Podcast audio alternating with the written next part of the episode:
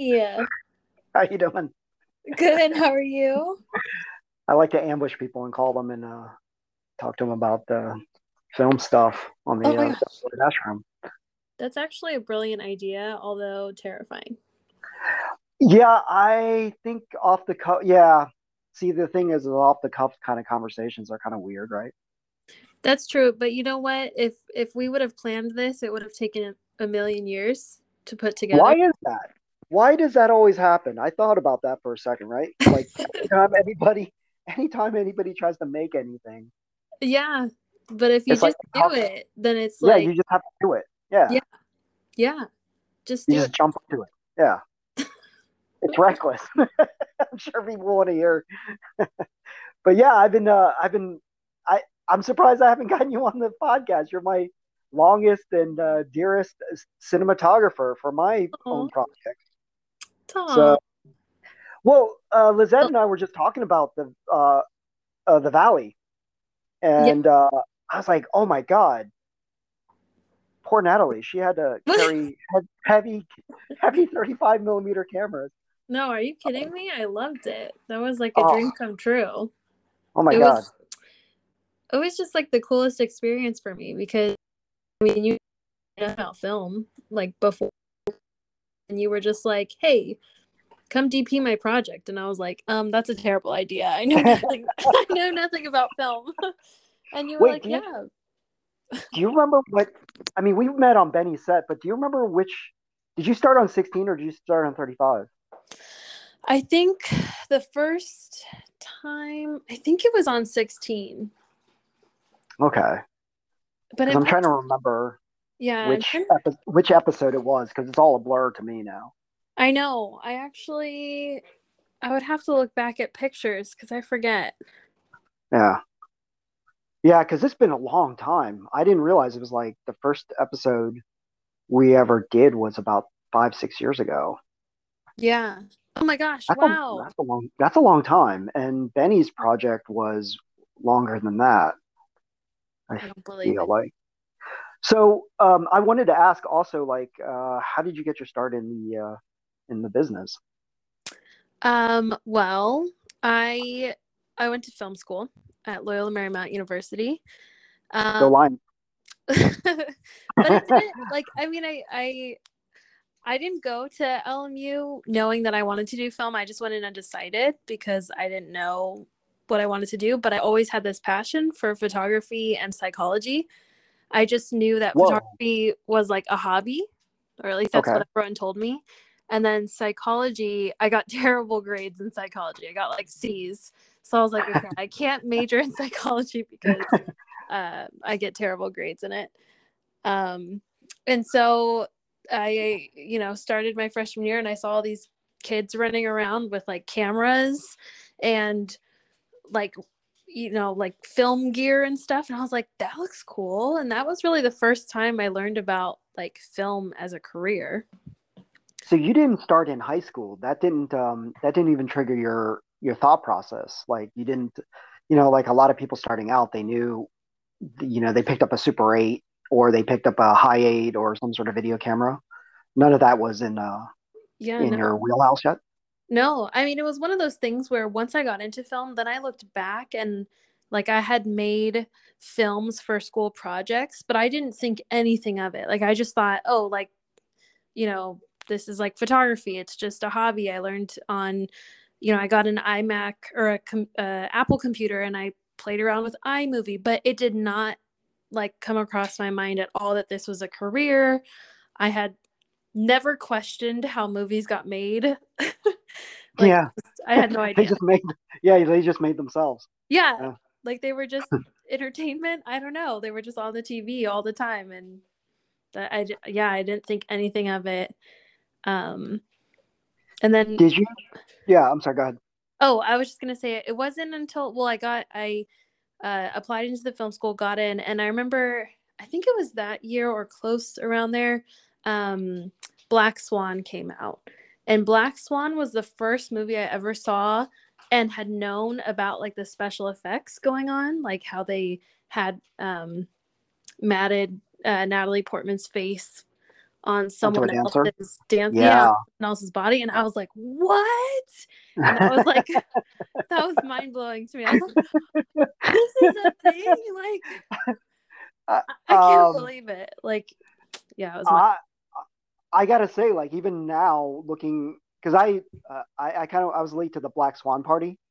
um, I actually saw Black Swan just recently, and I was like Oh like, nice. oh, I didn't know Natalie. I didn't know Natalie Portman could dance. And then I realized, and then I saw the behind the scenes stuff. I was like, oh hell no, they Yeah. matted her face, and I was like, oh, that's pretty good. Yeah, it's crazy. Was that the movie that really got you into wanting to make movies? Um, I guess so. Yeah, like I had always been with like I mean, I did not grow up watching movies really at all. I watched some TV. um but like my parents like they didn't make us watch like classic movies or anything like when I started taking film classes and they would put on all these like you know, films and um I just would like fall asleep because I wasn't used to I wasn't used to watching them. I no, this is a like- great perspective. This is an incredible perspective because I have yet to talk to anyone who didn't have a that really deep film, uh, film. What do you call that? Archival, you know, background, which is incredible. Like, because you're, you know, you're you kind of pursued it after, uh, you know, you you were growing up and you still found it. Yeah. Yeah. Yeah, it was I mean it is a different perspective. I know when I went to film school I started meeting all these people who like you said had this um you know their parents had instilled in them this love of classic film and they appreciated all of the aspects of it and I was like, "Whoa, this is this is all brand new to me." And um Meanwhile, you- you're asleep in class watching, uh, you know, Sunset Boulevard. yeah, yeah, I had no idea. I seriously thought like black and white Hey, films Natalie. were just yeah. Can I can I be honest with you? Yeah. I fell asleep too. Oh, okay. I really I was like, why are we watching sunrise? This is so boring. Yeah, Like, I'm like, it moves so slow. Like, where's the Yeah. music? Where's the light? You know, where's Yeah. the exactly. Where's the color? yeah, where's the color? yes, Because yeah, because we can be too precious about those sort of you know, film nerds are totally um, very precious when it comes to um, the history of cinema. You know. yeah, Yeah. So after, okay, so then you're you got into the film program at LMU, and you had to make three movies. Yeah. Um, yeah. I think we had to make one movie every year. Whoa! Right. Oh my gosh, that was my. And the first, and the first, and your dog hates me, by the way, and she can hear me from the. she's from the like, phone um, you're not paying attention to me right now. Oh, okay. um, So, no. um, yeah. So the first movie you had to make without sound, so you had to tell a story yes, without dialogue, correct? without dialogue. Yes. Okay. So, um, what did you did you have to do it on film or did you have to do it on digital? No, when I was in film school, they stopped like film teaching film was not a requirement anymore. It was like a an elective you could take in your third or fourth year. Okay. So they gave us a digital camera. I forget what it was. Probably some some Canon. Canon Uh, 5D. Works- Yeah. And um yeah, I figured out like my story. My story was like these two roommates who come together who have a like they are judging each other. Like one was like really, you know, preppy, like lots of pink fluffy stuff and the other one was like rocker chick and like they didn't like each other and they like created this visual barrier in between each other and then um, i used like music to kind of play around with it Ooh, I like that. so like one of them Like- had like call me maybe and one of them had like a rocker song Uh, I remember that song. yeah um and then like the songs would clash but in the end they both find out that each other had lost a parent and Oh. so, um they like had picture frames which i know is like that was technically cheating you're not supposed to like put a picture Right. in those Wait, videos wait. Really? yeah i because like um well some teachers they were really strict and they said you can't use like a picture to help tell the story because that's like that's like you know putting words on screen almost Right. So Um, I had in my class, I graduated in the master's program at Loyola Marymount, and um, one of my friends, and still friends today, uh, he really cheated. You want to talk about cheating? He it was an elevator drama, and the power goes out in the elevator, and he had a you know voiceover during the blackout. I'm like, that is terrible. oh nice. Like, you completely got past the yeah, so bad. I mean that's When the that's kind of terrible. clever actually. ah, but it's totally cheating. I know it's totally cheating. I would have Yeah, the, ex- the exercise the exercise is to tell a story with images right moving Mhm. images Yeah. and that's why i'm like surprised that they got shitty with you when um when they when you were able to put a picture in there because how else are you supposed to i mean that's still a picture you know Right. Yeah. it's not like it says you know maybe it did i don't know but it doesn't say like you know uh esther rip you know like right. mother Well, of To be fair, punk rock it might have said that. I kind of forget. oh okay it's been so long. I know it was a picture Oh. of like, yeah, one girl and her mom and one girl and her dad, and but I made it somehow show that it's like, okay, they're not there anymore. Right Thing, but luckily I didn't have the strict teacher who was against photos, so mine passed. But Okay. I- so, you had to screen it at the end of the year yeah so Yep. you had to uh, everybody in the audience watch it Yep. I mean, I think the, the first two years, I think it was just like you screen it in front of your class, but then the your final two years, your uh, junior and senior year, you screen it in front of everyone. yeah i remember that Terrifying. oh, Like, oh yeah like- and then you have to go up you have to go up front and explain yourself yeah, and the like shoo- shooting gallery and yeah. get criticism from like Yeah. people who are trying to, you know, tear you down. oh yeah do you have wait wait a minute wait a minute so did you have anybody you have anybody flip out um, I mean, we had one guy flip out it was funny I okay. I just so in the early years I forget because there were so many, you know, small projects here and there. But my senior thesis was actually a musical because ooh I love musicals and I figured, you know, I might as well do one now. Let's go big or go home. Um, Okay. I'm also not a director. So I was like, if I'm going to direct anything, like, I'm just going to, yeah, do it once and for final. like, never again, you know? this is it yeah This is it. So I'm going to do a musical. And I, and I put myself in the musical. I, I danced in like the final finale song. Um, but it was a it's called a guys musical because I wanted I wanted guys to be interested in watching it because every guy I know is like musicals are for girls and I'm like ugh no they're not like every Disney movie is a musical and you like Disney right see guys can like musicals too so I wrote a guys musical which was about this guy who goes on a search to figure out what manhood means um in a musical form and I don't remember there there was like some comments and stuff at the end during the screening, but nothing too terrible. so did you have to write you had to write the music too I did. That was actually all like by chance kind of. Um so I wrote like this script and originally I wanted to use music that was already created by a band called Fun. They're the Mhm. ones that did like Some Nights and um some other songs. But I really loved them and I had a connection at oh shoot, I think it was Sony Music, Sony ATV Music or something. So I actually reached out to the band to try and ask permission to use their music and I had 5 songs and they weren't the famous songs. It wasn't the ones that were on the radio. And I got a response back from them. They said I could use one song for $60,000.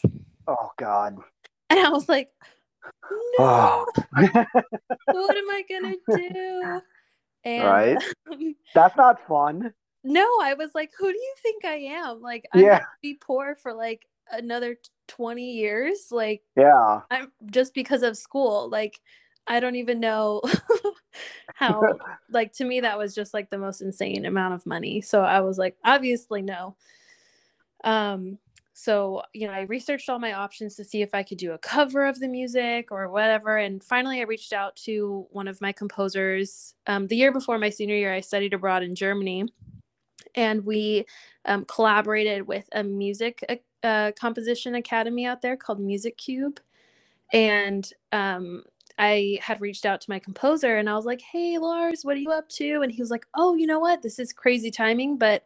I need a project for my senior thesis. So can I use your project? And I was like, yes. Can you make the music for my project? Oh, So wow. it ended up Serendipitous. yes it ended up being the most perfect thing so he um he used the music as his senior thesis which you know he passed and the music was incredible and i wrote down like temp lyrics i was like please change them these are so dumb please change them but then he made music around the lyrics that i wrote and i was like they Oh, don't sound that bad. Like, I mean, looking back, they still sound so stupid. It's really embarrassing. so you'll never show your thesis ever again? I gotta see it now. I'll show it to you. I have it on. Okay, cool. I think it's. I think it's um public. I finally got over myself and just made it public. Yeah. Well, that's typically how it works, right? Where you have to have dis. I was talking to somebody at work today about that, where you have to have distance uh, from your project in order to appreciate what you actually accomplished. Yeah. You know, obviously, you're not going to appreciate it as much as somebody who just stumbles across it. You know. Yeah, definitely. And it was really cool because I've always been, I've always gravitated towards like musicals. I love like La La Land. I loved Glee. Um, yeah, Hamilton. Obviously, I know that one's like a new one. I'm- Not like I'm curious about your take on West Side Story. I haven't seen it yet. I'm so excited to Yeah. see it. Oh yeah, yeah, I saw it. I loved it. I Oh, loved it. I It's- can't wait. Pure. It feels like pure art. Oh, that's Um, cool. hurry up and watch it because they may pull it from the theater Okay, yeah, I'll because um tomorrow or Friday. because uh yeah I kind of it kind of financially took a, took a Oh, dive. Yeah. Okay, I'm gonna go buy yeah. I was tickets. I was really surprised because it didn't seem like any they didn't promote it that well. I guess. Yeah, it didn't sort seem of- it was uh, promoted for too long, or Yeah. it wasn't. I, like, I I kind of as soon as I saw Spielberg was remaking it, I don't have any ties to the original. Um, so it was nice to see. But more importantly, when I looked at the images, I know they shot it on film. And um, I was really, really happy because we don't see hard light as much anymore in Mm, movies. And I was so excited to see hard light. yeah, You know, so I went there that's and so I'm pretty cool. sure I'm pretty sure most of those songs went over my head and all that all the storylines and whatever. Uh, and I was like, oh, hard light, thank you. You know, Yeah. it's like something about the way that hard light looks makes it has a um a magical feel and yet kind of kind of this is a bad word to use for it, but kind of phony looking, but that's how Hollywood felt, you know? Yeah, yeah, and I, I kind of miss Hollywood. Everything nowadays is so dark and so realistic right. um, that is painful to uh, to kind of go through.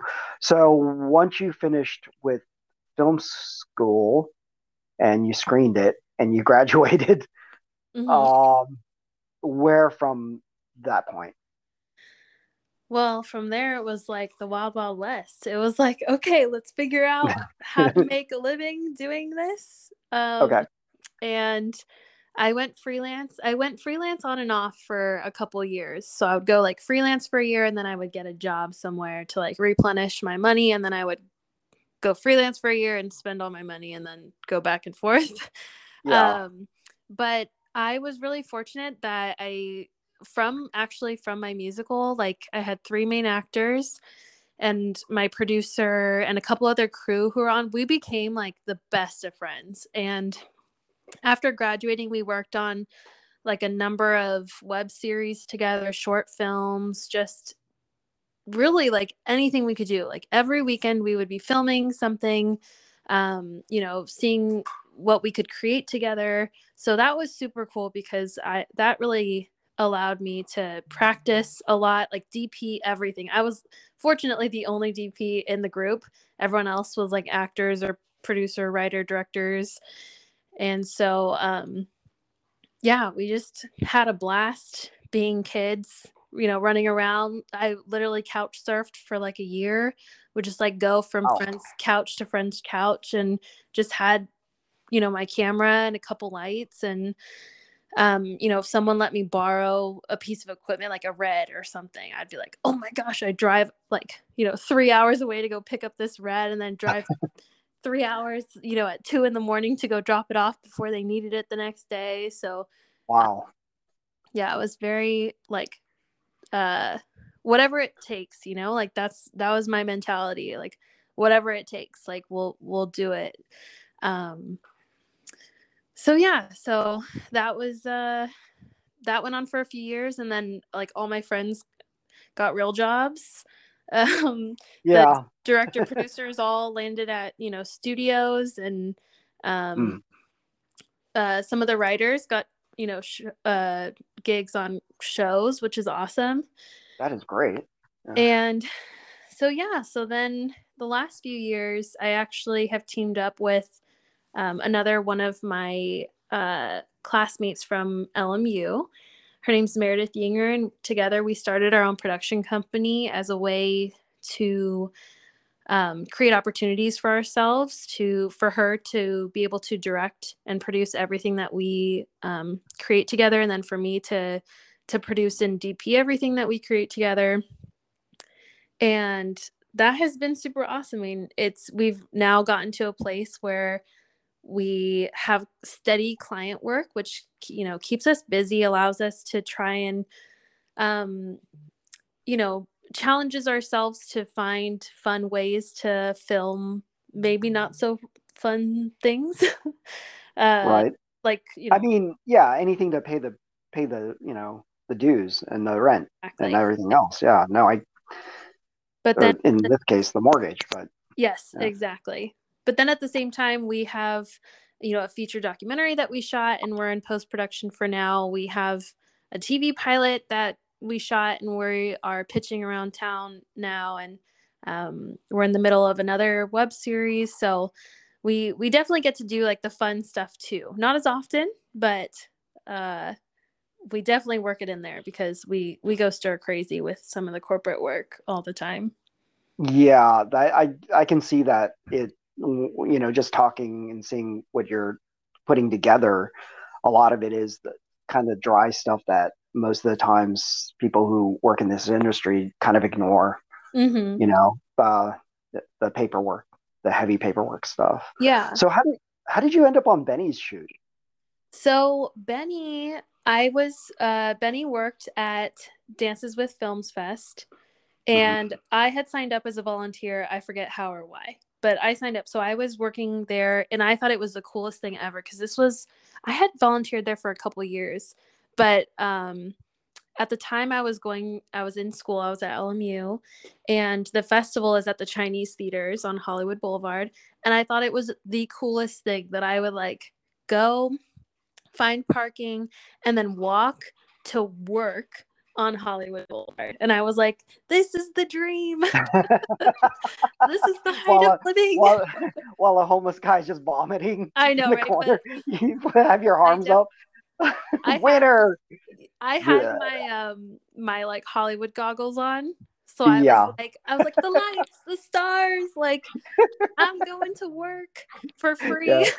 Yeah, yeah. and watch films for free.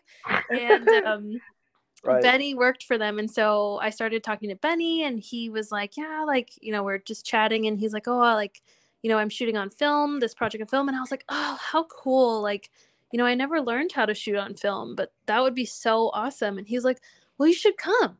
And I was like, I mean, like, yeah. Do you mean that? I, you know, like, you know, when yeah. somebody offers something and you're like, do they mean it or do they don't so i usually just accept if someone offers i'm like okay yeah yeah i'll come i'll work but, for free but it was weird but it was weird because that works both ways right yeah. So benny benny asked you to be on his film and it could have it could have been like you never show up right? That's true. Because as you know there's a lot of flakes in this town as well. Yes. And then on the flip side of that you volunteer and Benny probably, and then it becomes a, a show that you know is is just really hard to get through because it's like 18 hour days or whatever it is yeah. you know? Yeah uh, uh, luckily it wasn't like that but like Uh, that's it's kind of funny that both of you guys were both like, yeah, Yeah. okay. Like there's a certain sweetness to the the, the sort of uh, don't know if that person will show up or not Yeah. quality. No, that's so true. Like I look back at a lot of a lot of things like that. Like even with you, like I mean, well, I met you on Benny's set, and I was like, "Oh my gosh, you went to LMU? Me too!" Well, like, yeah, how what? yeah.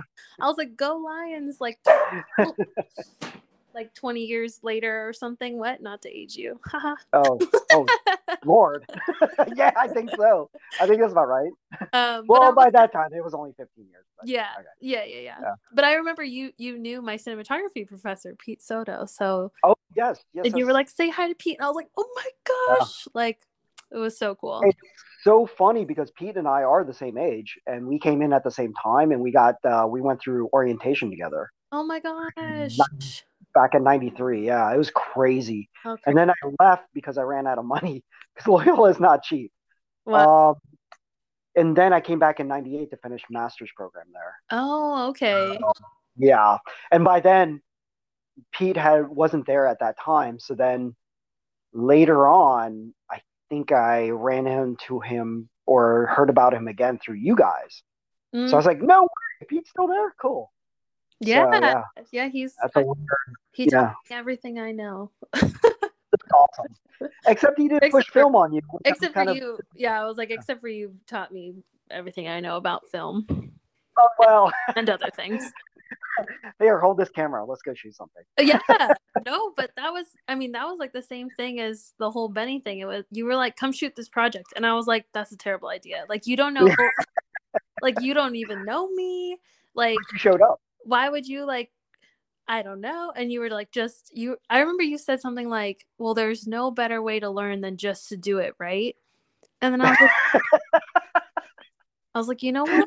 If this guy if he means what he said and he's willing and he's willing to like ruin a whole thing of film just for me okay or your uh-huh. learning experience. yeah I'm, okay like once You know what? you're gonna offer Yeah, I will be there. I will accept and I will I will try my darndest to do all the things. But it's so funny because you that kind of spirit, you seem kind of fearless when it comes to those things. I think maybe- you know, Maybe that is because like I didn't live my whole life thinking that this was actually a thing. So uh, like Right. I'm you know, I'm so new to it that I'm like oh, I don't I don't have enough I don't know enough. to be afraid. Yeah. Uh, that's probably better because I again I was talking to, to Eric about this because you know he shot a 35 thing recently and for his own project and I I didn't want to put the fear of 35 into him like that kind Mhm. of stuff where but at the same time it's like you you have to know some certain limitations here but as he put it in a conversation you don't know what you don't know Mhm. so there's a sort of fearlessness to ignorance Yeah. which is great I mean a lot of times that's great right Yeah. um and it's and honestly this boot camp you know when it comes to that. But i love every time we're on set together it's like it's great because i'm like hey natalie you showed up. Yeah cool. Like, okay camera's over here we're gonna over here and then uh, because i okay question i thought about this this morning. Question for you as a dp Mhm. what is more important composition or lighting? Ooh. I mean, I don't I don't know what's more important. What do I care about more? Composition. That's a that's that's a way to tell. Yeah. Okay. So the reason why I ask is because um, when I was in art school, I remember this girl had just picked up a still camera. Never did photography. I'm not even sure she knew which end to look in through. Um, and here we are, four years in, but her compositions were just naturally great. Mm, It didn't matter if it was underexposed. It didn't matter if it was. I'm not saying you, you know this is the right answer or anything. I'm just saying like I was surprised how much composition makes more uh, more of a difference than I would even say lighting and mhm. also um, you know other technical side side of it, especially in motion picture. Mm, So in that sense, I not I almost like instinctively knew you had good compositional skills. Oh, Like that's that's based on on taste alone. You know what I mean? Like it didn't matter if a film camera ever touched her hands. You right, know, right. that stuff is all like the you can learn in one day kind of thing. The rest is just inherently part of your uh, uh, uh, taste. You know, your um, hmm you know, you're not your your uh, aesthetic. Like you just know. Right. You know, and I just like that's that stuff to me is so much more important, and also being able to communicate um, with other people. As a cinematographer, do you feel like you can get your ideas across um, to people like in in collaboration? Like, do you do you feel like um, what's the word? That, how do I describe it? Like you're able to communicate what through you know framing and composition through to tell the the director what you know you're kind of thinking in your head. Yeah, I think so. And um I like to like draw things out a lot of times too. That helps me just visually kind of put things into place. Um, you know, and make sure I'm on the right side of the 180 degree line and all that jazz. But um yeah, I think like that's one of the most fun parts too that I think about um for me cinematography is is is that collaboration between you and the director cuz really when you come into a scene you watch it and for me I feel like okay, so I like put myself in the scene. Like if there's two people talking like okay, if this scene had me actually in it, where would I be watching this go down?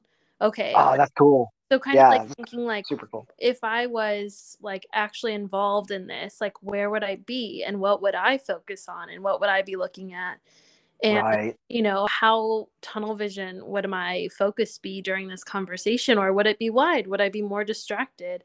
And so I kind of think about it in that sense and it's really interesting um working with different directors because you realize like kind of their perspective of the world and their perspective of of a situation that's going on versus how how I see it. So I don't know, it's just like it's so interesting and that's I think too one of the things that makes me not as um scared going into uh like new projects cuz it's like well like let me just be true to myself and like see how I would shoot this. And that also gives me the confidence to turn things down if I feel like, you know what, like I don't really I don't really think I can do the best job with this project um for, you know, whatever it is.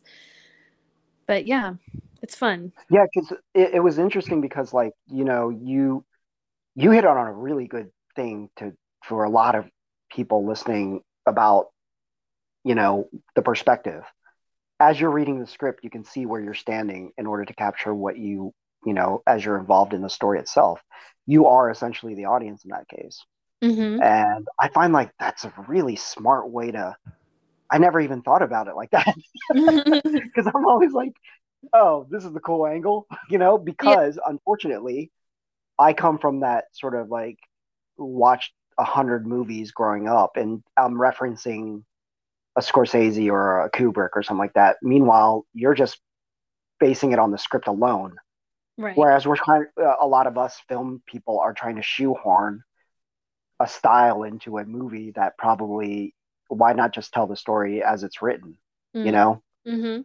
and that's such a great um what you're doing there is far more uh you like that's far more useful in terms of telling a story on the script that's given rather than us trying to you know put cool shots in there because we saw it in another movie Yeah. I- um and that yeah and definitely like i i mean like it's I, I have thought of it the other way around too where it's like man i wish i did watch more movies so that i know like okay what do people like seeing what are people used to seeing that kind Right. of thing but i yeah i think there's a pro and con you know to both sides of it but yeah that's something that you know keeps me um going back to it over and over again. It's just like it's it's different every storyline. It's different with every actor too. Like i think the actors you know can oh yeah yeah yeah. Depending on how they react to a scene is gonna tell me how I should react to a scene as a DP and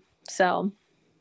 Well, that's very um, that's very kind of you because I I just almost completely forgot an actor was in the scene you're talking about.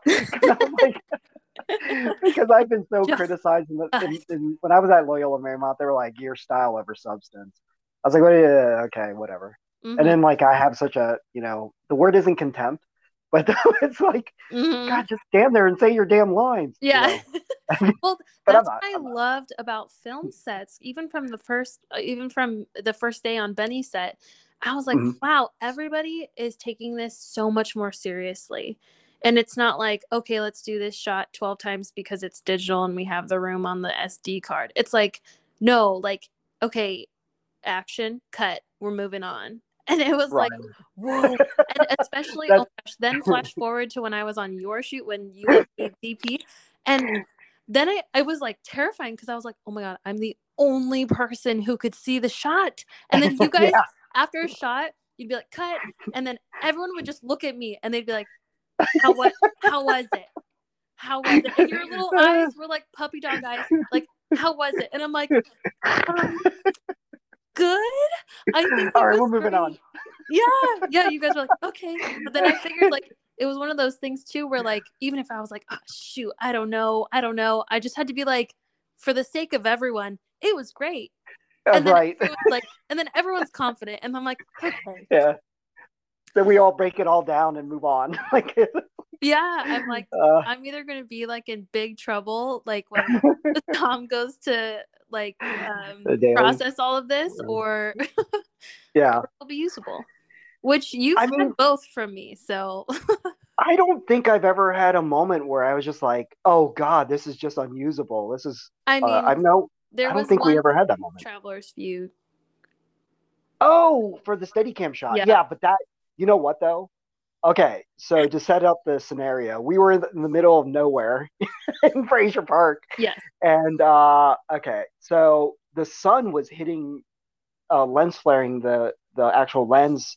So I had a, um, I guess a remote tap, and I was looking at it, and to be honest, I couldn't see if it was in focus or not. So oh, it was really hard. Uh, yeah, and they were. It was a walking shot. It was a walking and shot. There was yeah. a whip pan in yeah. the middle of it, and then there was yeah. a, a, punch, a zoom in, and I, or a punch in. Yeah, and I was like, um, good luck. And yeah, I really the the thing that makes me really sad is I like really thought I did a good job. You know. I mean, there's no. I okay, so I like I was never like, oh, okay, well, that I knew like for some reason it doesn't bother me like it used to. And I'm not sure why. Maybe it's because I, I don't I'm not beholden to anyone when it comes to um the final outcome, right? Mm-hmm. And honestly, we did you weren't I, and i tell this to everyone who's willing to listen to our crazy ass story out in the middle of frazier park i go listen i i do not there's no blame at all for what happened there because I was like, I didn't give, didn't give you a chance because we were shooting wide open too, right? Oh yeah. We're at like two eight, whatever, and I was like, that we didn't, I didn't even give you a chance to to deal with it, and you know that was one take. right. it's like, oh man, there's no, you know, that's that's not you know just that, but yeah, that kind of technical difficulties is uh, you know sometimes like debilitating to a lot of productions that obviously need it to be you know broadcast quality whatever but like right. um in the case that in our world i guess it was able to you know repair it in in a way that i think works fine you know? Oh yeah. You did um, a great job. oh oh thanks. I, um but wonderful. Oh sorry. Oh okay cool. Uh i yeah i was it's hard to tell at this point just because i've been looking at it for so long um so yeah, that's the thing is like I'm always throwing things at you, and I've never seen you freak out. You go with it, and it's not even a you know when I was shooting, it was always when somebody threw something at me, I was kind of like I had came with a hundred questions, you know, mm-hmm. which kind of made them less confident about it. Mm. But I've never seen you I've never seen you flip out whenever I was like, "Hey, listen, we're going to shoot with an anamorphic lens. Cool? cool. like, whoa. Once you know? it- it's all an opportunity for me. Like, I mean, maybe it's because you're so chill that I'm like, and it, it's just like, I feel like sets with you are different because it's like everyone is there, like, for free, you know, like to just learn and, and, um, and grow. And like everyone's there for the love of filmmaking, like on film. And it just like, there's, I don't know, maybe there is for you or for other people, but I feel like for me, there's never like pressure. I don't know. It's just like, yeah, let's let's just make like whatever is the coolest thing together. Yeah. And I that that is a very unique thing though, because I think a lot of people I get the pressure from a lot of people who sort of want to move, you know, have a little bit more ambition than I do. But like, you know, like there's a certain level of like they want to impress so that they can get the next gig. And I get that. Mhm. I, I completely understand that. Um so in in the sense of like, you know, the opportunity to shoot on film, I'm sure a lot of people jump on that uh just as a learning um you know, they they like that sort of um what's the it's like the the process of, you know, okay, everybody's got to be quiet now. You can't just, you know, run the camera for 2 hours and hopefully we fix it in the edit. It's Right. like people are kind of focused uh, when it comes to shooting on film. I think. yeah. Um, and I don't know if you felt that way when you know we're doing our Valley episodes, or you know, especially with Traveler's Fugue. yeah. But there is a family. There is a family dynamic. I think that came with our the, our last short film we did. That I I don't think I've ever experienced yet. Like I don't know why. Mm. I don't know. It just felt like everybody was. I don't know. It's hard to describe that feeling where it's like, oh my god, this is kind of cool. We're all everything is just moving. Maybe it's because I've been so distanced from it myself, Mhm. but Yeah. you know, and I mean, getting back to it, it's like, oh, this is like film school again. Yeah. It's And it's fun. it's a good group of people. It's I think like like you said there's people who get on set to just get the next job or to Yeah. But the the people who are on your sets are not like that. Like everyone is just like really cool. I mean, you guys are are the type of people who will go out and like just hang out and have cigars together. Yeah. You know, like whereas everyone else in the world is like, how can I be on here for money? And it's like, you know, it's about the money or it's about the connections or it's about this or that. Whereas like I just think you you you set up a great atmosphere for a set that's like about the friends. It's about the people. It's about like it's not I don't know. It, I feel like it's equally about hanging out and getting to know the people Yeah. as it is making a film together. Maybe that's that is a that, that is definitely a, a different dynamic that I never considered. Like I, you know, I keep saying like, and hopefully, you know, it translates onto the screen. But it's like we're just a bunch of friends hanging out. Oh, and by the way, we're making a movie. You right. know, it's like, it's like that's almost secondary to the fact that we just enjoy cracking wise or just. Um, sometimes the stress is like, you know, we're trying to figure out a problem collectively, you know, Right. or um, you know the pressure of time, money. Um, I don't know why it wasn't as like none of it was stressing me out at all. You know, there were even the the parts in uh, at Frazier Park when things started to malfunction. Yeah. Um, you know, the stress wasn't as like what it used to be. yeah. Uh, you know, no. uh, back in when I was younger. So I think yeah.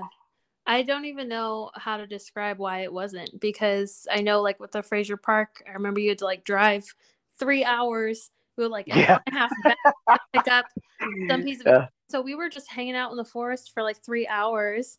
But like yeah. everyone had a blast. Like everyone, like as soon as you got back, it was like everyone was on their A game. Nobody like whined about it. Like everyone was just like, okay, cool, you're back. Like let's let's keep going.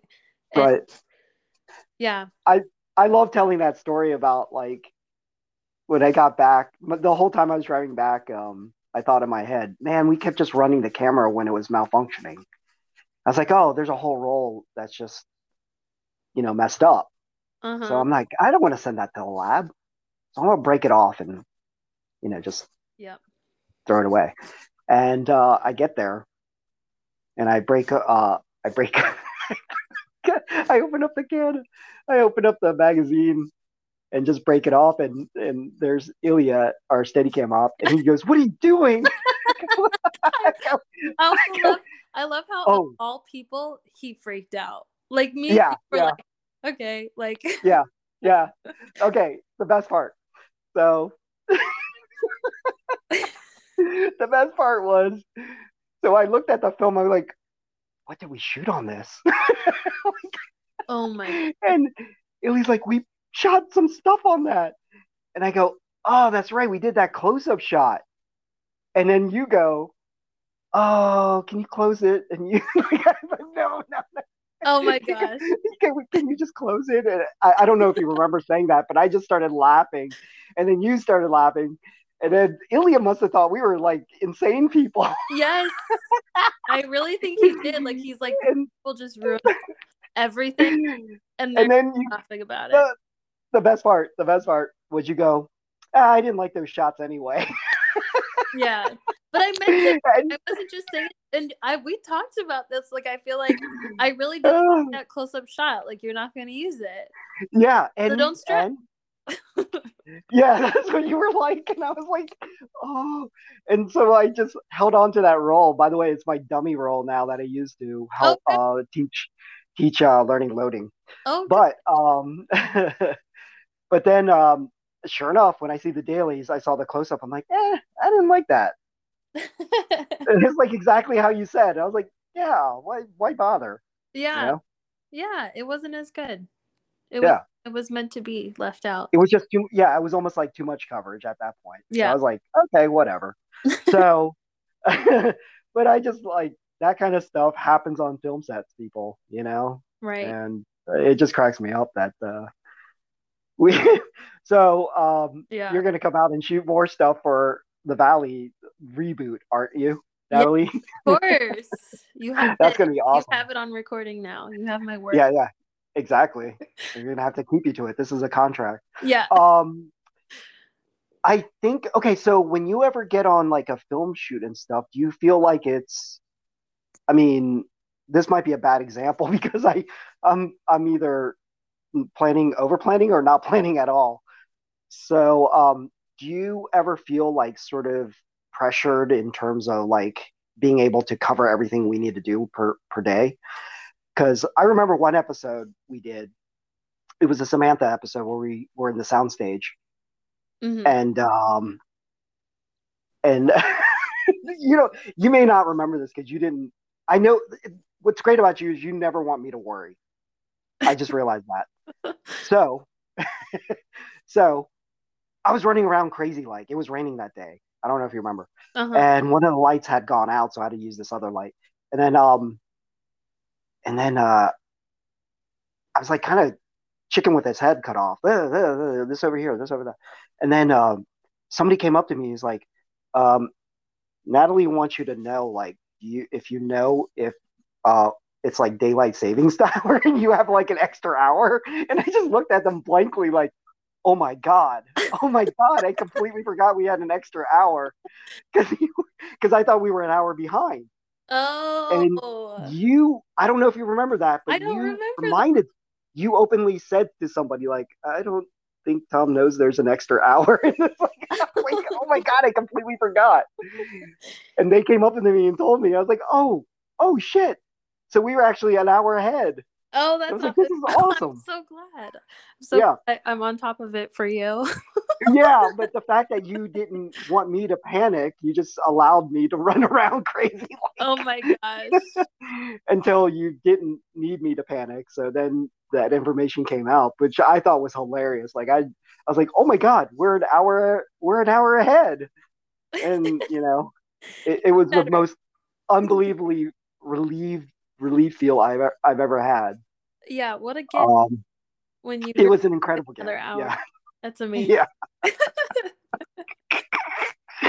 because you know, like the question that I asked was, do you ever feel like pressured in terms of shooting on film? Uh, do you feel like it's slower or faster than on on digital? Well, for narrative. Okay, so to be fair, most of my film sets have been with you. I've only shot on film one other time and it wasn't with you. Okay. Um, but I would say in general, in general, I'm pretty good at like managing my time well, just in terms of like setting up shots and and moving to to new locations and all this stuff. Um, I think the fun part about shooting with you is that we we rarely have like a like a plan that you and I discuss together going into the day. Like right. a lot of times you plan things and then I'll maybe start thinking of things on the side, but really it's like the day of we get together and hash it out. So it takes a little bit longer just to figure out okay, like what's the best way to tell this story. Um, but that's also really fun. And I, I feel like maybe that's why it's kind of like playtime when we get to shoot on film because we really are crafting the story like then and there and it feels very like being in the present as opposed to like when I'm shooting digital I'm planning everything down to the T. Like, okay, we're gonna, you know, I know what lenses I have. Like, I never know what equipment you're gonna show up with, or like, or like rent the day before. Like, you're like, right. Hey, today we have a dolly. I'm like, okay, yeah. cool. So we're gonna do some moving shots. You know, like, or you're like, we're shooting on anamorphic, and I'm like, okay, yeah. what, what size lens? Like, you know, tell me what you want me to do. What? What's funny is this is the complete opposite of what it should be because you should be off the cuff when you're shooting digital and then more specifically planned when you're shooting on film yes. for yes. reason it kind of flipped yeah or you're uh, today we're on 35 not 16 oh okay right, right. that gonna match yeah, the rest of the right and you're like yeah, yeah. i'm like okay i remember um we did that we did that on uh uh, the Ghost of Maplewood. I remember that one where we were shooting an apartment around the corner here at where I live, mm-hmm. and um, it was like a two perf camera, and it was on St. Patty's Day. Uh-huh. Was, I remember that just because you know it was we were shooting on St. Patty's Day for some reason, and um, I I just remember like this heavy ass camera with this really tiny lens. It was just like okay, we're shooting yes. 35. Wait, I remember that also also to just throw in how crazy life can be when we film together i mm-hmm. had lasik three days oh that's right shoot yeah yeah and right. so i remember like it didn't occur to me i had to wear these like fake little glasses because like i had to make sure nothing got in my eyes but then i yeah. when you're shooting on film you have to stuff your eyeball into that little thing the viewfinder yeah. to see. yeah there's no monitor yeah and you're also like when you get lasik you're not supposed to squint your eye because it can like affect the healing process. So I was mm-hmm. like, oh no, like I want this all to be in focus, but I also don't want to screw up my eyeball forever. But also I can see without glasses, and it's the most right. thing. That's commitment. Yes. You know, you promised and you showed up. Mm-hmm. Of course. Yeah. And what's awesome is your eyes were kind of bloodshot Oh yes, the entire day. I believe. And I, like, and I showed up. I was like, "I'm so sorry. Don't be afraid." Yeah, we were, we were like, oh my god, Satan. No, it's like we oh just looked at we're so... like, oh my god. I forgot about was, that. Yeah, they were yeah. for like three weeks after LASIK. Yeah, it was it was uh it was creepy. I was like, oh my god, okay, the shot's great. The shots were great. Let's move on. Oh my gosh. let's, let's get this over with. No. But I was like, I felt so bad because I was like, oh my god, are you sure you're okay? Yeah. You know? Yeah, it didn't hurt or anything. It's just like a it was like a bruise on my eyeball, but um but yeah. good times. My eyesight is still good, so yeah, you're technically because I think we were talking about this too. I technically you're above 2020 now. Yes, it's like I guess so it's 1520 is like better than 2020. So like on on a chart of like where you can see the letters and stuff, where where 2020 is, I can see like the stop below. So like the small, the smaller stuff. Wow. Yeah. It's like you're like bionic eye now. I know. I have like some super oh. supervision. Yeah. Until I I put a lens on that doesn't focus, that doesn't back focus. Right. you're like something's wrong here. It's like no, no, you're good. You're good. There's so many, so many issues like that. We just throw equipment that may or may not work. Yeah. that's the, I guess that's the downside of shooting on film. Um, but it's kind of interesting because now you run a business, right? Yes. And you have to have gear that works. Um, versus yes. like not, you can't take the, uh, you can't take the uh, the chance, the risk, right, as often because you're working for clients that actually you know require that things are done right.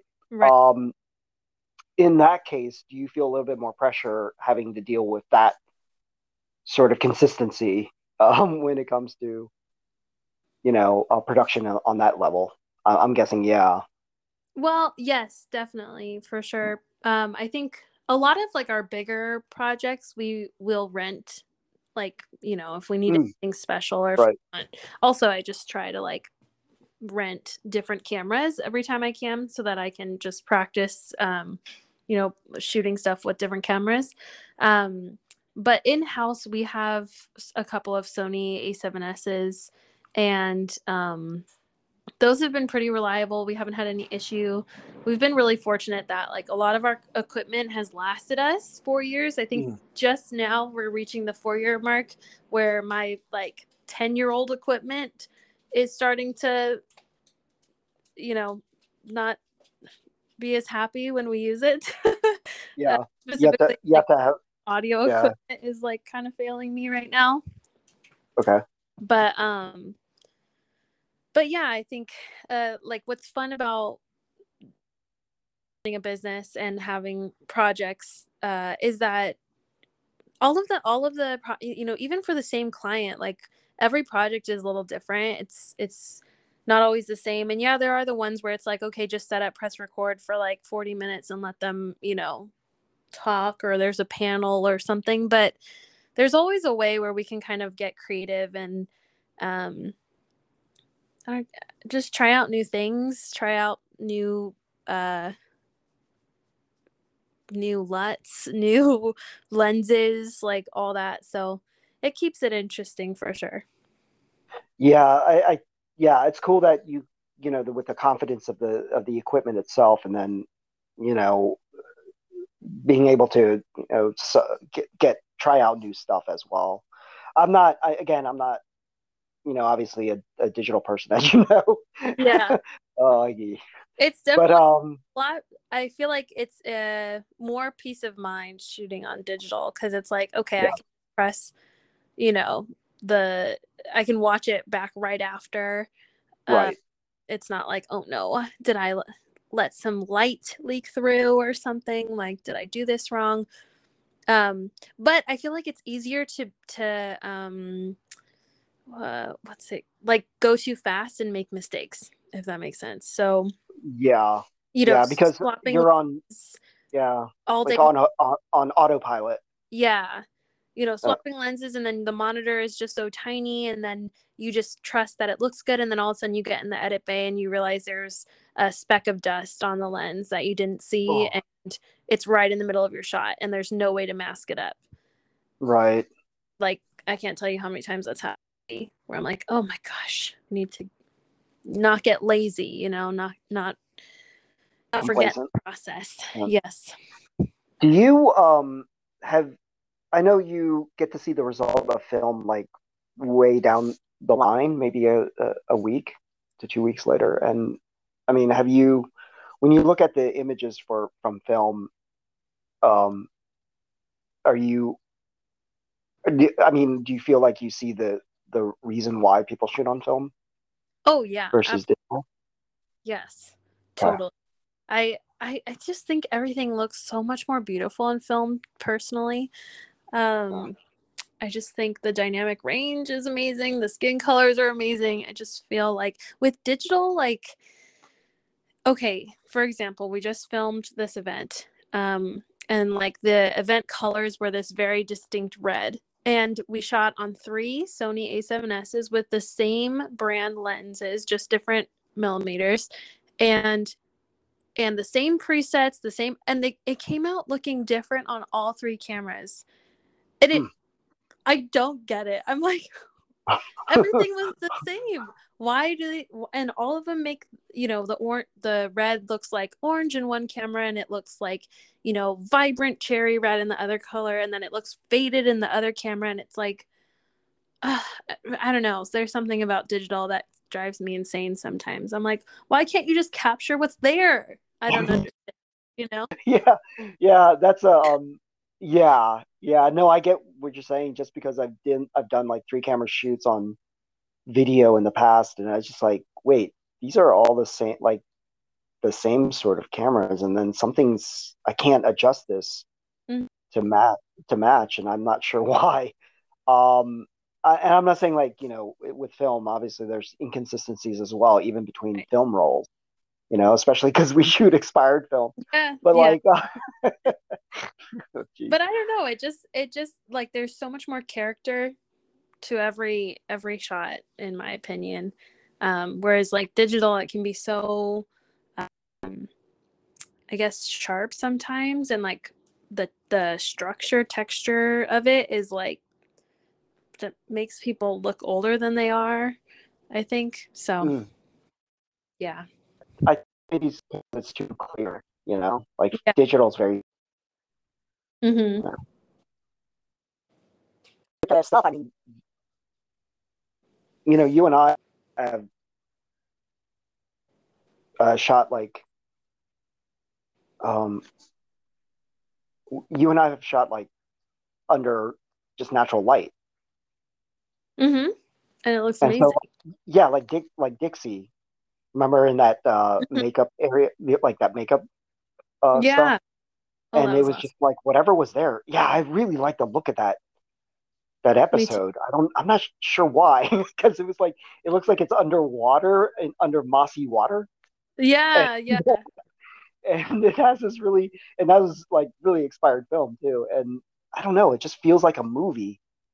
And yeah. I, I think you've been on four, four episodes already. No, I three four. so. I think it's Yeah. been four. I think four too, because, um, yeah, you're pretty much the only DP on on the Valley. Um, I think like just that that it feels like a movie collectively. Yeah, I mean, like there, there's a feeling that it's cinema.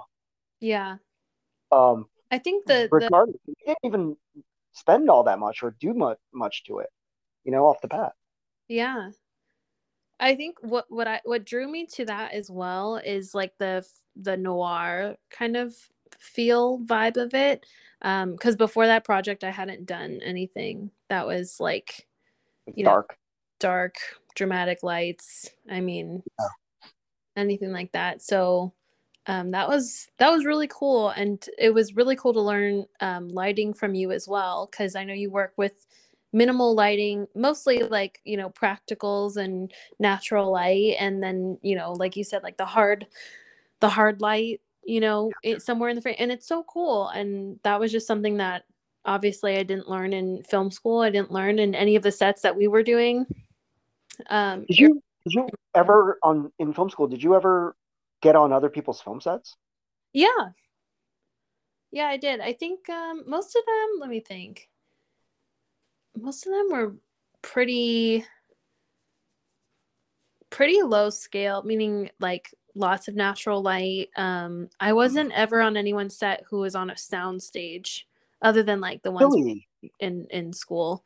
There were Oh, a ton of people who shot on the sound stage while I was there.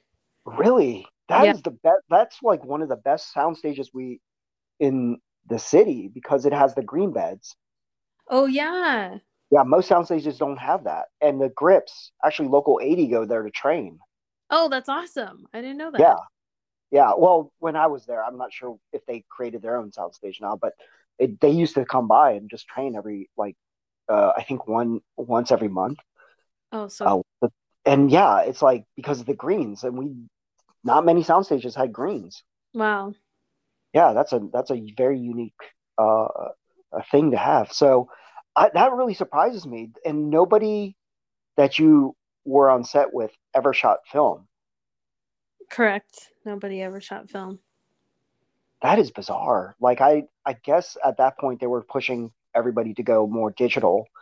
Right. Um, like in your junior year, like I said, you could take the film as a as an elective or something like that. But in my junior year, I studied abroad.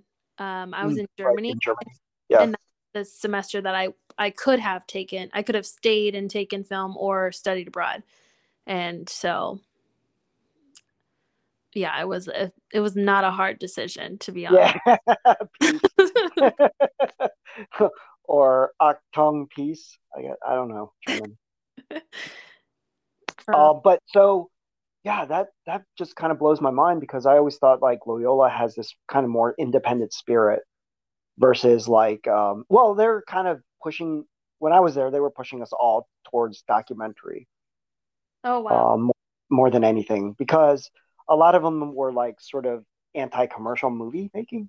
oh Um, because they were like, if you're going to do that, go to SC or AFI or whatever. oh We don't we don't want to teach you that here.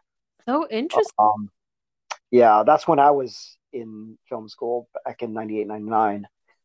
I feel like And there was yeah. very much about feature film. It was like like when you were there? that's that's what you graduate and you go work on feature films. Okay, cool. But like that. the the study abroad program I did was a documentary intensive program, so I kind of had yeah, a different experience than everyone else who stayed on campus stayed in the in the narrative world. Okay. And so they were training more film students to write more commercial type movies at that point. Um yeah, like uh like yeah, just narrative features. A lot Right. of a lot of people while I was there, it was like it was really cool to write like very dark, very dramatic scripts. Right. And like here I was writing like a musical and like and like dumb stories about their roommates and like yeah.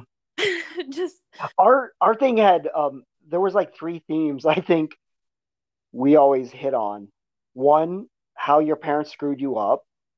Um, oh religion and questioning it.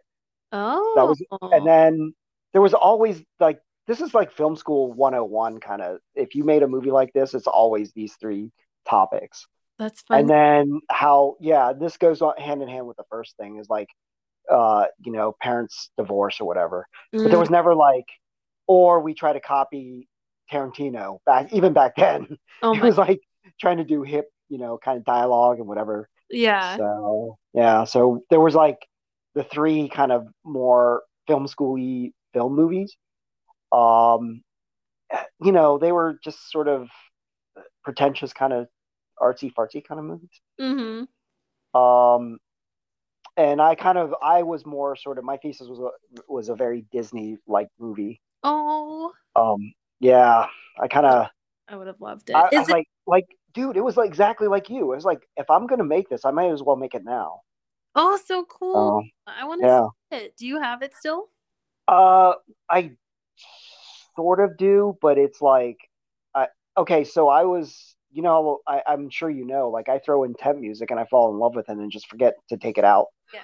Um, so it was interesting because somebody had mentioned, uh, I was working in a vault and um, a person came to the window and she and I found out she had gone on Loyola Marymount.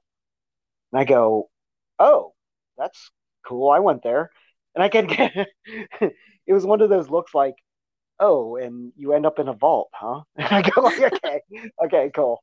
and then I was like, "Oh yeah, yeah." And she goes, "Uh," she's like, "Oh, Tom, Tom Quo."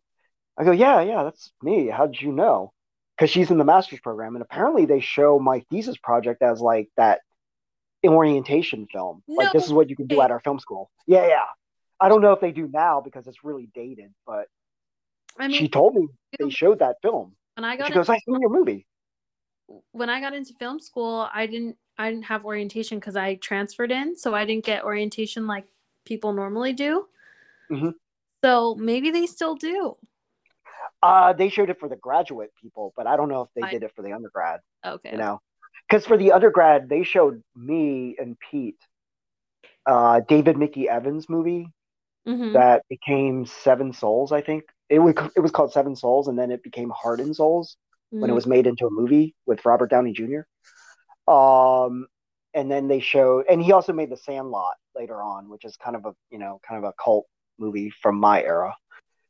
Um, but then I would think that we would show like Francis Lawrence's student film, you know, because he's big time now. Yeah. because there's a lot of LMU people that just kind of that's the thing about our school is we're really bad at networking. Like just Yeah. horrible. Horrible. Yeah. There And that's kind of what I want to change, you know. Yeah, definitely. Well, we should talk after this because my business partner and I have been trying to get their alumni program going, but it's hard to know like who's all been um yeah, an alumni because there's no like easy to find records of it. Um so Yeah, what's up with that? Like I don't know. I mean, the last the last people I knew, maybe they, it's so weird. Like they just disappear. Or, I mean, from my class, I would say one other person is actually no. I only graduated 15 in the grad program. oh It wow. was that, it was that small. Yeah, each class had about 15 to 20 people in the grad program. So I would say everybody, a lot of them became teachers, and very few even are even remotely connected to, you know, movies at all. Wow. Um, Yeah. yeah, which is bizarre. Uh, well, I guess not so much because I guess that is the the odds in terms of working in in this business because it, it is obviously tough. Do you find do you find it tougher now than it than do you find it easier to be in the movie business now? Um, that's a good question. I feel like logically, I think it's easier, but I also don't know because I haven't been trying to find work. You know, like day Well, you've created your own business, yeah, because I create my own work. Yeah. Um, in terms of like making projects, like not just if I'm a DP and I want to DP a project, like producing entire like from start to finish projects. Um, it is challenging because like funding always comes at the end, right? So it's a lot of the times you have to either crowdfund or self fund make yeah, a project and then try and sell it. So um, it's a big risk, I would say. Um, but at the same time, I feel like I've been pretty fortunate. Like we, like uh, with my company, um, we which is called She TV Media. I'm not sure if I ever said that. oh, no, you haven't, and it'll be in our show notes, by the way. But uh, yeah that's so one of our uh the projects we produced was actually um all thanks to you because casey owens was the actor in one of the valley episodes or was it the valley or was it just something we were doing for fun it was just she was right? Yeah, that well, she was um part of the Valley. She's kind of a side character uh-huh in it. But I'm sorry, go ahead. You were saying. Okay, yes. Okay, so Yeah. so Casey hit me up one day and was like, "Hey, don't you have a production company? Like, I need some producers to help make the show." And Mm-hmm. so um, I was like, "Actually, yes." And it was just one of those miracle projects that they already had funding, and so they just needed producers and a DP and a director to come on and and make it all come to life, which was like a dream. And so Yeah. We created that which started off as like two episodes but we merged them into like one tv pilot. And um, we just got into latino media market this year so we've been pitching it around to different um, platforms. So tbd on what will happen with that. But um that was yeah like that was a dream scenario. It never happens like that. Um most other projects that we take on we do um, small crowdfunding campaigns for so that we can make you know the first episode or the sizzle and then um, we're working on building our our base of connections so that we can sell shows Do you feel uh in your company? Do you have like a like a creative side and then the corporate side? Like yes you know what I mean? Like there's a side where you can do the TV shows and the uh, web series, and then there's also this other side that you do uh, more the corporate uh, shows like TED Talks or whatever. Uh, Yeah. Kind of side. Yeah. Okay. yeah i mean it's it's not like there's no smooth transition between the two it's really just like bunched together and and try to make you know the the um it all happen at the same time um, Well, I wonder. I wondered about that because I was wondering like how um, the Madams plays with against you know um, the the sort of um, corporate side of it, yeah like you know doing corporate videos. actually that's something that we're kind of in the process of transitioning transitioning because we um you know like we made the madams what was it two years ago now or one year, no, two years ago now. Well, COVID doesn't count. Like, so Yeah. it was over two years ago. Um, and our other our our documentary feature that we're kind of in the same place with um, Scars Unseen, we did that three maybe four years ago now, as well. And you know, like in the course of a couple years, yeah, we have you know the trailer, we have stuff to pitch it with, but we haven't really been spending the time to like make the connections, make the calls, figure out the legal stuff that goes along with you know everything that's behind a movie and um Right. And so we have a lawyer and we're we're figuring it out. But starting 2022 we are focusing more of our attention on the documentary and narrative projects that we have. So we have a plan in place where we will not be working so much in the corporate w- side of things. We'll still have the corporate side of things but us personally will not be spending our time um, you know filming or editing those we'll have a crew that can go out and kind of do that for us so that we can focus our our energy on um, you know getting these projects seen Right. Can you um with She TV, can you it's it's focus uh its main sort of idea is to support and um and just sort of highlight female filmmakers and creatives, correct? Yeah, yeah, exactly. Me and my business partner, we came together um, four years ago. It was actually Meredith's idea. Um, it started off as She TV, a production company to empowered women. And today we are, um, yeah, a, a video production company focused on empowering um, women and minorities through stunning documentaries, narratives, and commercials and we really like to um, we're not exclusive. We like to say there's a he and she. So we don't exclude men. That's not it's not about that. It's just about like bringing more women and minority voice voices into the whole production process you know Mm. from from the script writing all the way to distribution um whatever it is. We just want to make it kind of like a a clean clean playing field clear fair playing field. I don't know Yeah. um That that's right. Yeah. okay fair playing field.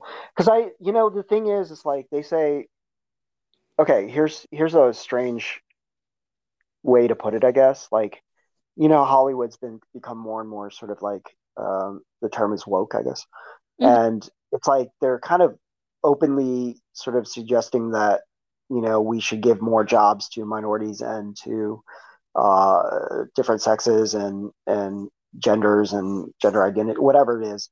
And I think to myself, like, uh, that's kind of a bad way to put it because it's Mhm. like saying, um, you know, an Asian person can't, uh, an Asian person needs to be represented, so they we need to find an Asian person to write an Asian experience. It's like, wait a minute, how about just find an uh, Asian person to write an American experience? right It doesn't have to be from that perspective. They just happen to grow up in that that you know. Um, you know, uh, uh, sort of background, and it still is an American experience right uh, the the label isn't just. I, I hate the idea of just being minorities. Why not just you know all collectively American and just?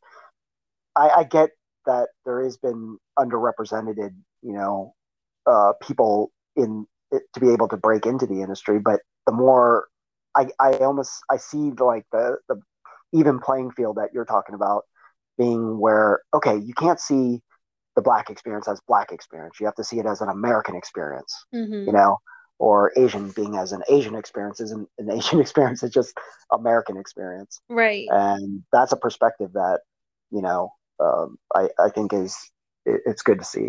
And that's great that you you started something like that thank you Yeah. yeah it's been really cool. And one of our main like val core values is like, passing on the knowledge that we've learned. So like a quote that we like to say is a rising tide lifts all boats.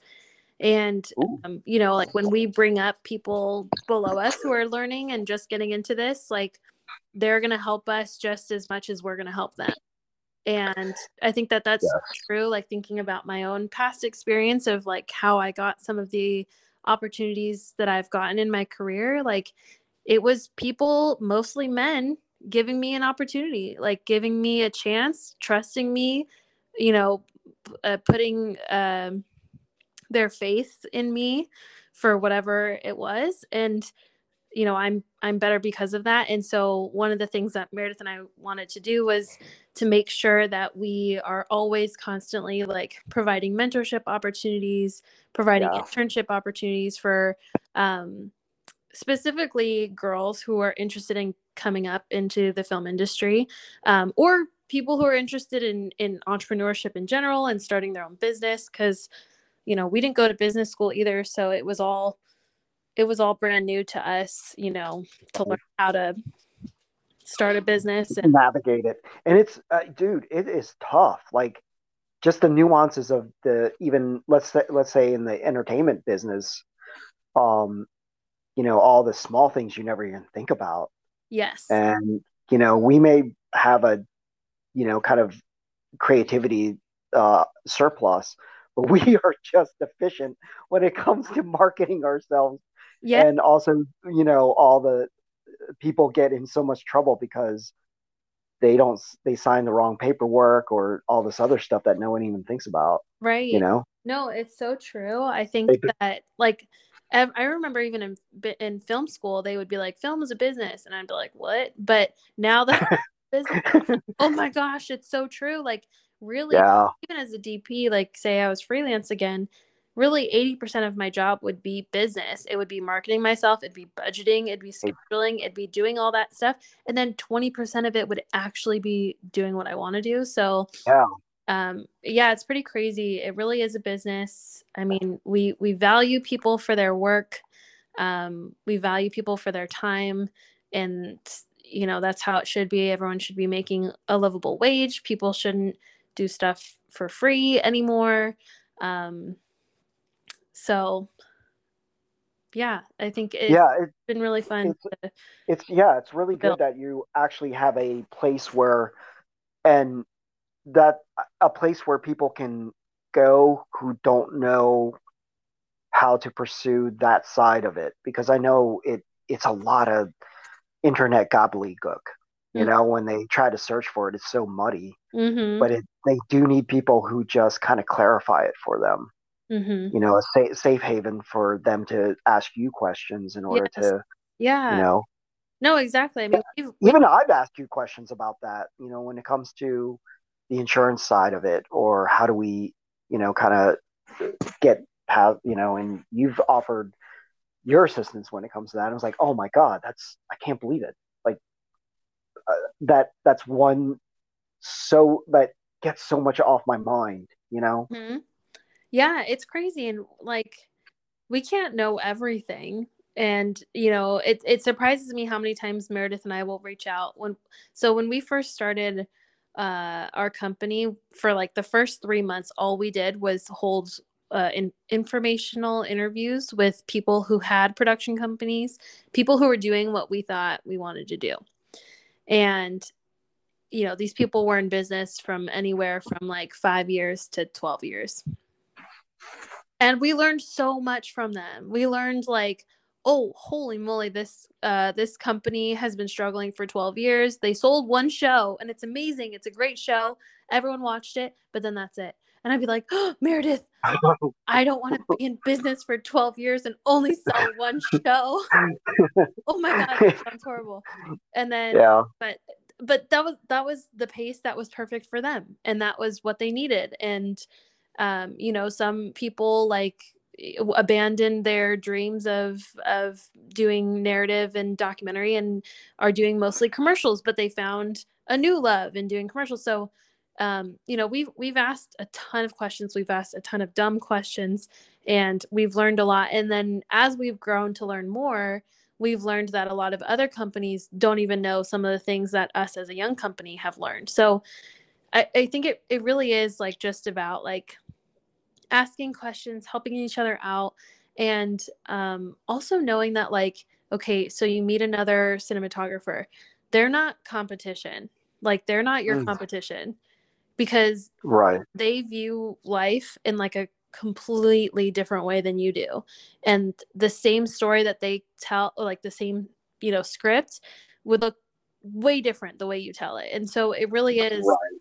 it's a people's business it's an art um yeah and- that's always kind of bugged me at, when i was coming up um was that i always felt that you know very um I, I hope this isn't the case for a lot of people shooting now but i always felt like a little bit inadequate when it came to my reel versus like you know mm-hmm. yeah you know and now i see a lot more support between people maybe social media isn't as ugly as we paint it out to be or maybe people are just phonies but like i always i, I feel like it, people are a lot more supportive now than when I was coming up because it was ugly back then. Yeah. Uh, because they saw it like what you said, it was a competition. I you know? completely agree. Even when I was in film school 10 years ago or something like that, crazy. Uh-huh. Um, You're dating yourself. it was so it was it was scary. Like people were so judgmental. It was so competitive. Uh, at the end of a screening, it was just tear your film apart, you know? And it was yeah. it was bad. And um yeah, it's definitely different now. I think that uh, like the mental health movement has helped a lot with that cuz I think people are like, okay, like, you know, uh yeah, the, the new like kind of buzzword imposter monster like you know uh, imposter syndrome i i felt okay i have a perfect example Okay. So when I was in film school, I always wanted to shoot. So I learned on the red one. Um, that was what we were given while I was there. Um, then once I graduated, we got like three Alexa minis and one Alexa LF. And I was like, cool. Would have been nice. Yeah. If you well, I was there, but cool. So they only yeah. the red one. So that's what I learned on. And I remember like probably the first five years of my like actual career once I graduated, I was I had this thought in my mind where I was like, all I need to do is shoot on the Alexa and then I've made it. and then I'll know everything. once I shoot on the Alexa, that means right a real DP. But I'm right. I'm not a real DP until I do that. And so outside of school i worked on all these projects most of them if if we could rent a camera or get a camera it was always a red which is cool right. everyone's talking about the alexa what's the big deal and so it wasn't until i started my company um, we were working on our documentary feature Scars Unseen, and we got in uh, we got into LMU's incubator lab, which is like it was an alumni program. I don't think it's going on anymore, um, but we got to use all of LMU's equipment to film our documentary. Okay. And of course, I was like, um, Soto, sign me up for all your Alexas, please. or two of them, you know. Two but I was like, sign me up. And he did. And then he got it. And I was like, I felt mm-hmm. like I had this like this secret that I didn't want anyone to know. I didn't I never shot on this camera before, but I was so excited. And so we get there and I'm like, play it cool, play it cool. But of course I gotta have one person on set who knows what the heck is going on, you know, but I like didn't want anyone to know. And and it was like literally the same thing. Like there was like okay, the menu mm. like a little different. Yeah, yeah. And yeah. Like, yeah, the image gives off a different vibe than it does from the red, but it was literally a camera. There was nothing different about it. And right. to me, it sounds so cheesy, but that was like a big kind of change moment for me where I was like, oh my God, I've been a DP all along. yeah. Wait a minute. Oh, shit. What movie was that?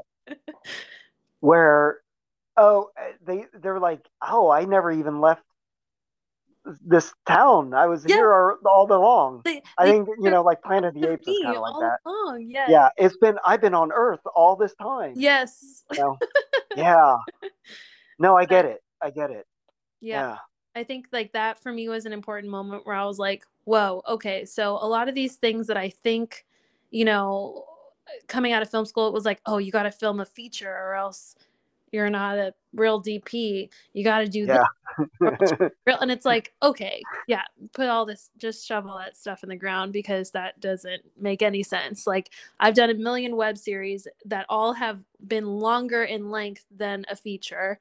right. You know, if someone You, is you put in the hours. Yeah. exactly. So, Do you do you feel okay? So the so the imposter syndrome is you don't think you're something until this happens. yes. Okay. Like, it, it's like, oh, I'm a fake and someone's going to figure it out. Oh, that happens to everyone.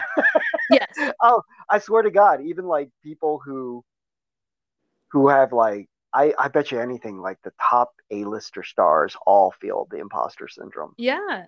Like they're waiting to be like, uh, somebody's gonna find out that I never went to Juilliard, you know, or Yeah. you know, like uh, Yeah. why? Why do we do this to ourselves? Every everyone does it, especially being in business. I mean, I we work with so many other women-owned businesses and and entrepreneurs, and everyone faces this in every single industry. And it's just like we always What think is, that we're what is the yeah, but what is the what is that term like fake it till you make it and then now you're faking it? yes, like what, what but you made it. So why do you Right? feel like a fake? Yeah. yeah. I that that phrase has got me along throughout the years.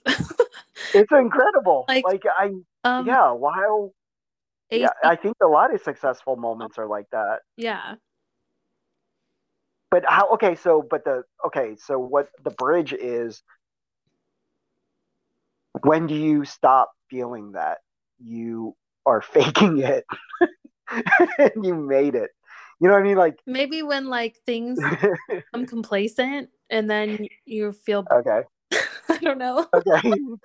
I think when you're content with, well, not content because I think personally you should always feel like you should try to accomplish more in life, um, which is bizarre for a lot of people because they're happy just to, you know, go to work, come home, hmm sit at home and turn on the TV and drink a beer Right. and uh, forget that you know just going through the the so a lot of there you'd be surprised how many people aren't all that ambitious in life Wow. um, due to you know obviously you know exhaustion hmm um, or, or disappointment life's disappointment crushing life disappointment. Um, but a lot of times you know it's like when if you feel like you are content with where you are in life maybe you can let go of the imposter syndrome. Yeah. you know I- but at what point I think it's is it is that good enough you know maybe there will always be a little bit of imposter syndrome, but it just changes like what you feel it about. You know, like like I Mm. felt like I was an imposter using an Alexa, but now I'm like, well, I got that, but now Got- yeah right right. It moves on to something else. With lighting, you know, like right. it kind of just shifts focus. Right a little bit, but yeah, i'm a look, listen i'm always surprised when i hear a, a very respected famous what you know successful uh you know craftsman in this business that has the same sort of insecurities that we do at the you know kind of like where we are in, in life.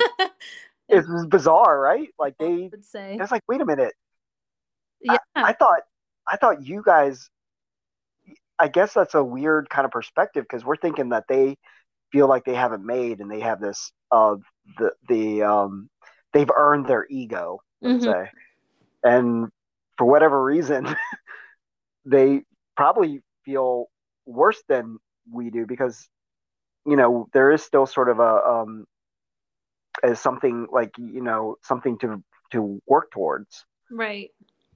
In that sense. And i i like i don't know. I i don't know. Do you do you feel any level of success at any point in your life that makes it okay to I mean, we're going deep philosophical at this point, but like, you know, um, in terms of in this industry specifically in creativity, like, do you ever say, like, say for example, I just finished, you know, this short film. I go, oh yeah, oh yeah, this is it. You know, like, mm-hmm. I, I never do that by the way, but like I go, this this is the jam. You know, like I, I can finally say I can, you know, I dust off my hands and say, yep, I did it. That's it. You know, do you think how is it that where where can we draw that line or is there never going to be that line or does it shift like you said? Yeah, that's a great question. I feel like it's it's fluid, right? Like it kind of like celebrate okay, first of all, I think we don't celebrate our wins enough. Yeah. Amen. Especially Absolutely. as like go getter, goal oriented, entrepreneur type people. It's like always okay, it's like, okay, we did this. What's the next thing? Okay, we did this. The next hustle. Yeah. What's the next thing? And it's like, okay, well, I can't, you know, sleep early tonight because I could be doing this. And what's the next thing? And it's like instead of yep. stopping, that was one thing that was like I, I really think led to the success.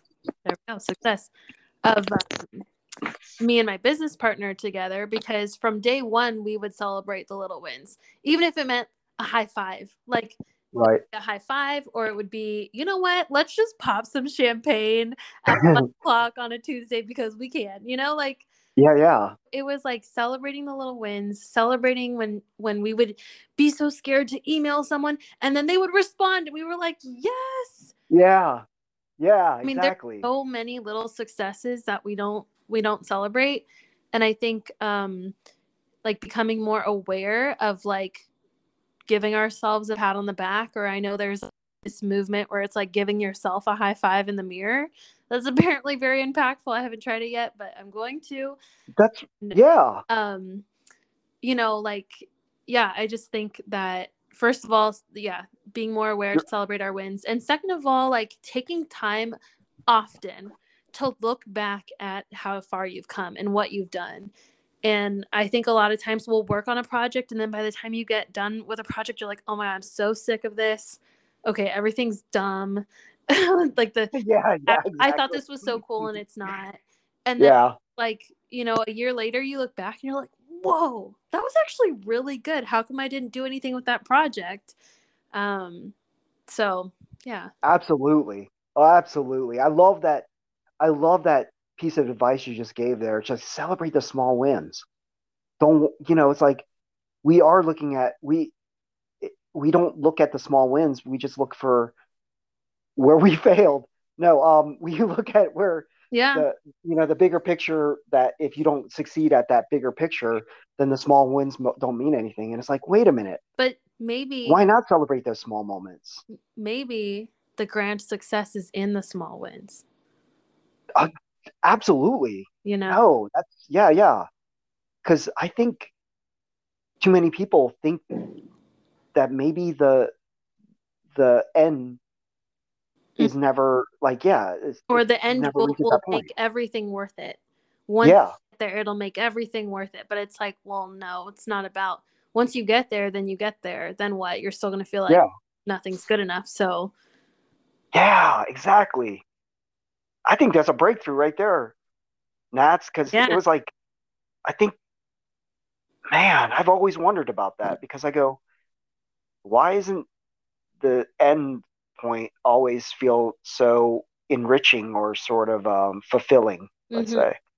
And it's because it was a race to get to that end point and never a moment to say the smaller parts kind of mm-hmm. were more encouraging you know yes i'm gonna along the way i'm gonna ruin it with a cliche and okay it's not about the destination it's about the journey yeah yeah that makes me want to not, but it's true it really is and i i i know people i know you say that's a cliche but i don't think it sinks into a lot of people i agree what that what that really means because you say it so like so like on the surface and you say it to everyone and you hear it your whole life, but yeah, like really stop to think about it. It's like, gosh dang it. Yeah.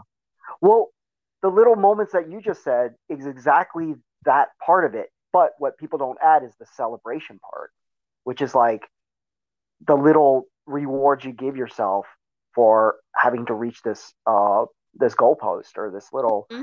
uh, marker, you know, time marker. Yeah, like even if it's not apparent, even if it's just, oh my gosh, I've been wanting to email this DP forever because I appreciate their work. And I sent the email, and who knows if it's even gonna go there, but I did it, you know? Like it's that that yeah. success, that success feeling like um there's a sense of accomplishment. Yes, accomplishment. That, yeah, because yourself. Okay, let's say let's say um that person never responded. Eh, you'd be so disappointed, or you'd be like, oh, crush because the person just ignores you, whatever. But the fact that you even sent it alone was a big deal. Yes. You know?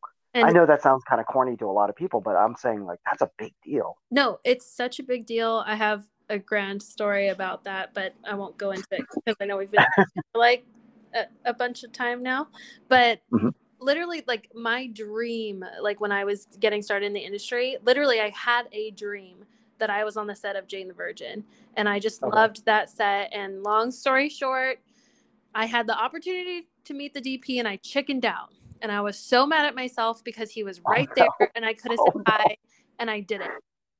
And I went home feeling so like crappy about myself and I was like, you know what? I'm just gonna email him.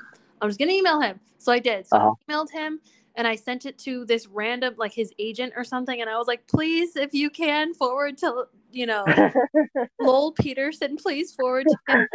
And then like, I'm not crazy. Yeah. And then like five days later, he responded.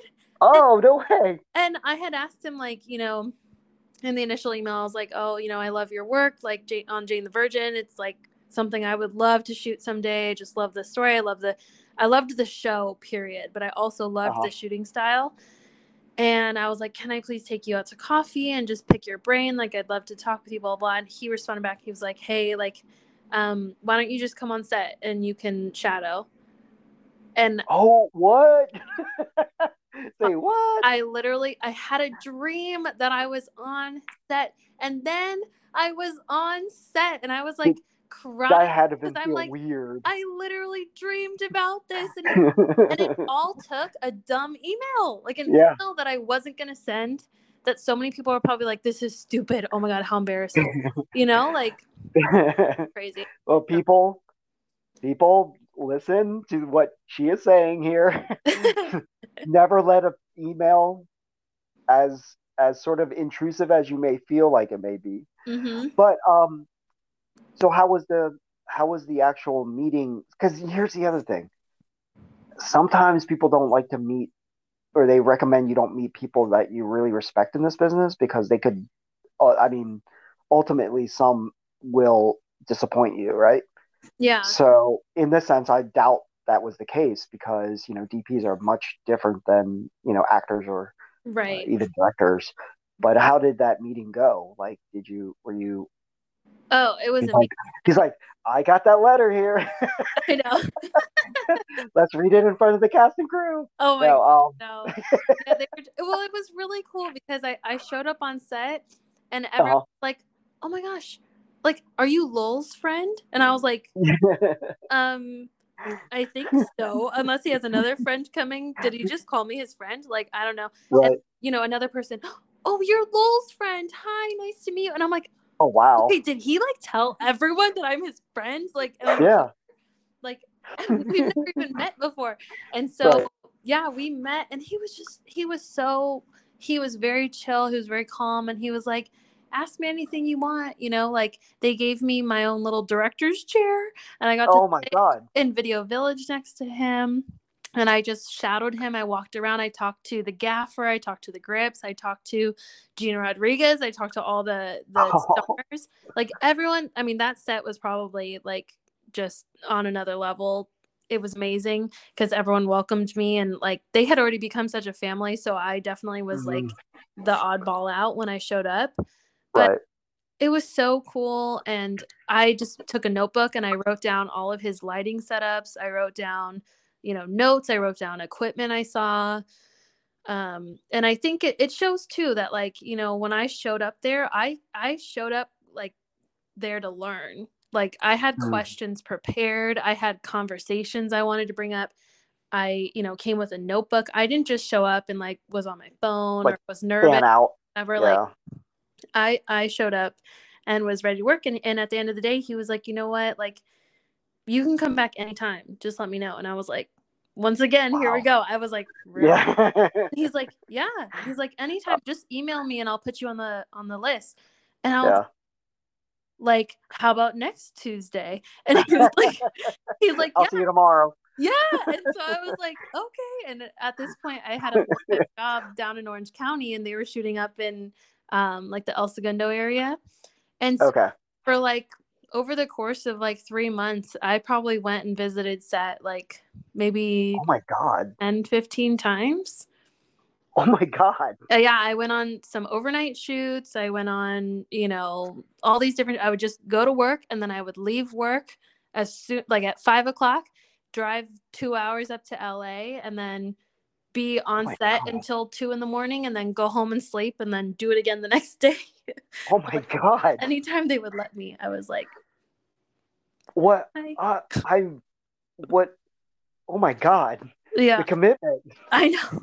So That's what I'm telling you, Tom. I had a whatever it takes attitude. You know I mean, you still do that that is true. I still do. that kind of that kind of discipline is it's so refreshing in this town because I don't think I think people do think it's fun and games.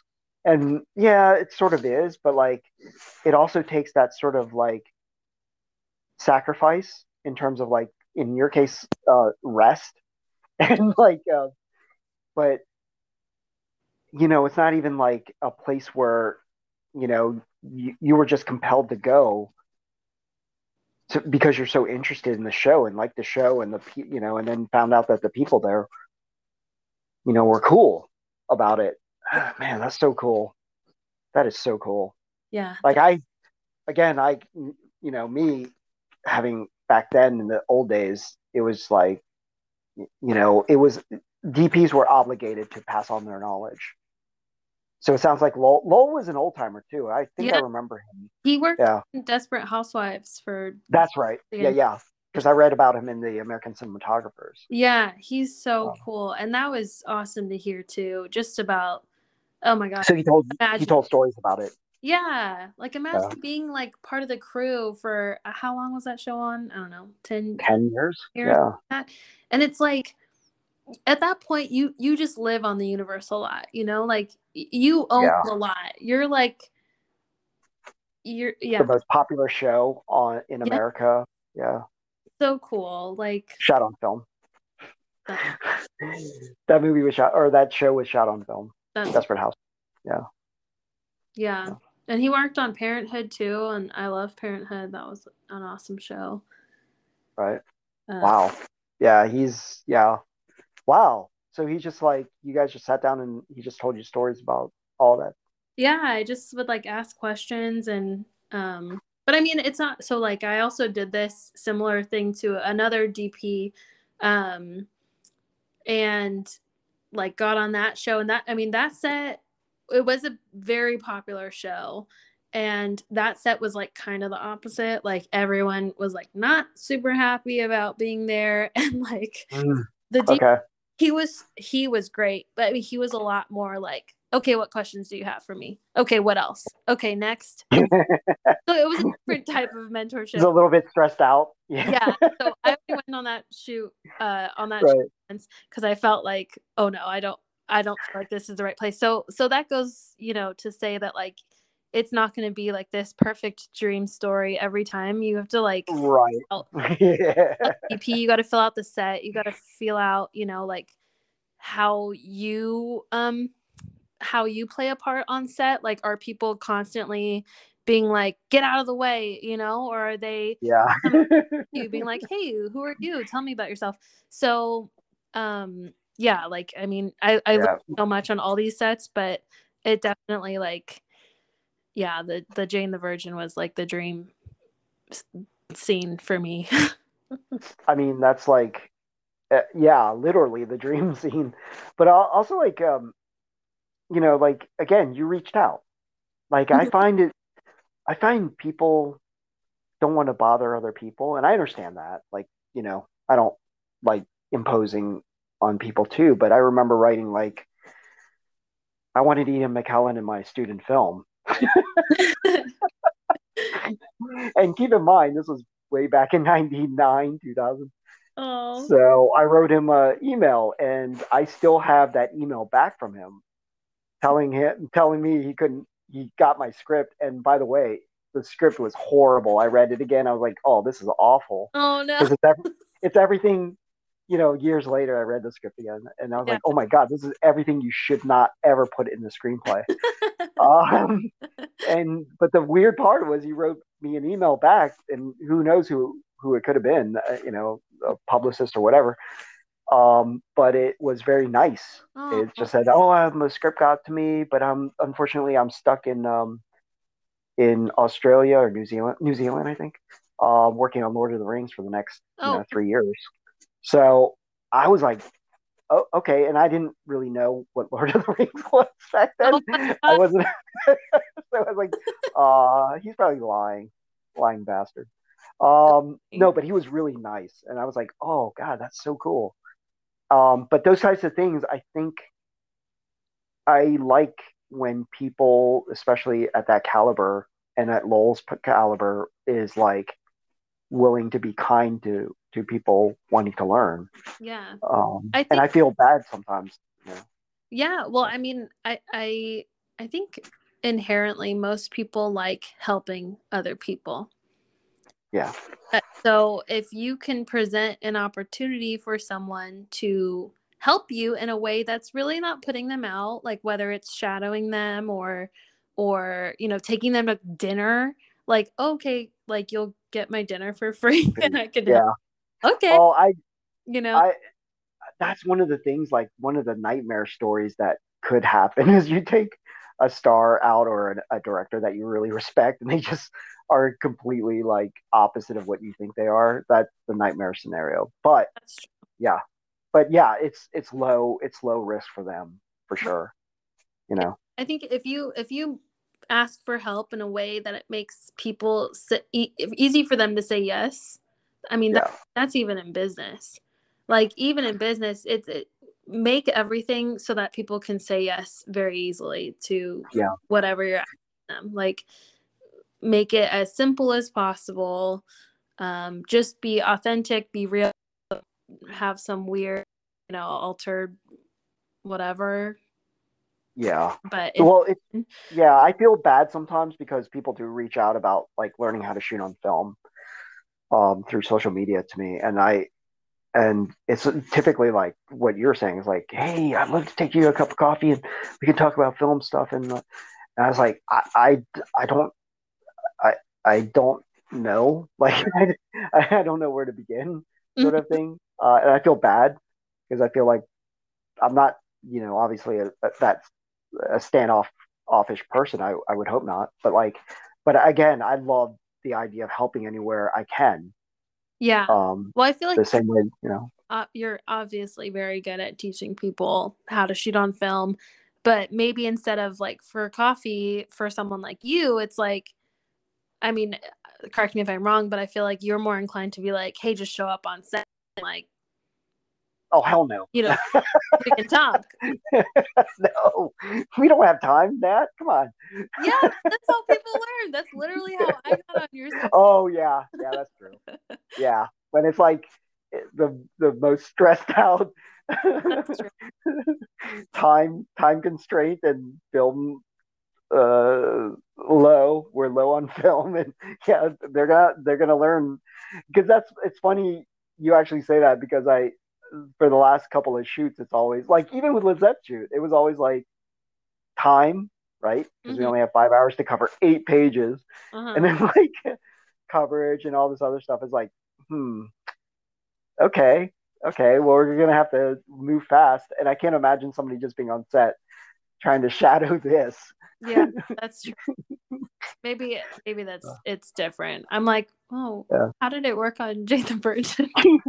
yeah exactly well they have a budget and they have like you know yeah. the sets were probably like standing already and like You know, Yeah, they were. like, you know, they And can have that kind of stuff, and it's like, nice. DPs on on big shows like that have every like every job position is there. You know, it's like Right. operators are there, first aid. Yeah, yeah, exactly. Uh, Versus So- us, So you're not learning. You're not learning it the right way if you're on one of my sets. yeah, where you get a director slash DP slash producer slash scripty slash Yeah. Craft, crafty. I craft. I do the crafty. yeah. Uh, McDonald's yes. Yeah, perfect. Yeah, but like it's um yeah I I feel like again with your uh, with your company as a mentorship I, ideology you know like it's you I feel like you're um sort of doing the same thing. You know you're passing it on too. Like somebody's going to reach out at some point and be like well how do I um you know create my own uh production in the right way you know yeah and somebody's going to want to you know pick your brain over all that stuff you know Yeah. Yeah, no, definitely. It's it's happened a couple times so far with people who are just starting off with their own production companies. Um yeah, it's just really awesome. I I love being like telling inspirational stories like the like the Jane the Virgin one. and yeah yeah yeah, just letting people know like too what we learned the hard way or what we learned. you know i Yeah. i think about it like that sometimes like i never want anyone to suffer what i went through Yeah. sometimes you know yes. and and you can't you can't really protect them from that Right. in some points you know yeah I no definitely i mean it, Yeah. it took us learning it like something for us to know not to do that but definitely especially when things like i can't even think of an example right now but things that like we for example wanted to save money on so like we didn't get a subscription to this because we wanted to save money but it's it took so much more of our time so it's like oh okay now i realize the value of you know spending money on this automated service that's going to help with this so that I can do this and so there's little little tips and tricks like that where I'm like hey just from someone who has experience like don't waste your time on this just you know pay 10 bucks Hmm. yeah yeah yeah whatever Yeah, that's great. Yeah, that'd be great to like navigate through the BS that you don't need right because people will spend a lot of time on on that and it's wasted energy. right But yeah, that's the thing. It's like I I always I always had this thing uh maybe like 10 years back where I just wanted to start um a you know kind of a a production company ish but like just make small films and not care about you know how we're going to get revenue Mhm. which is really dumb business by the way. Don't ever follow that template. it's actually not a business if you're not making money so. Oh well. Don't follow this business template at all because you need revenue. Right. But um but i just wanted to make cool things you know and um it would have been nice to you know have something like your your company just and be open to questions somebody like hitting you up for questions when it comes to that. Yeah. So it's important. you know.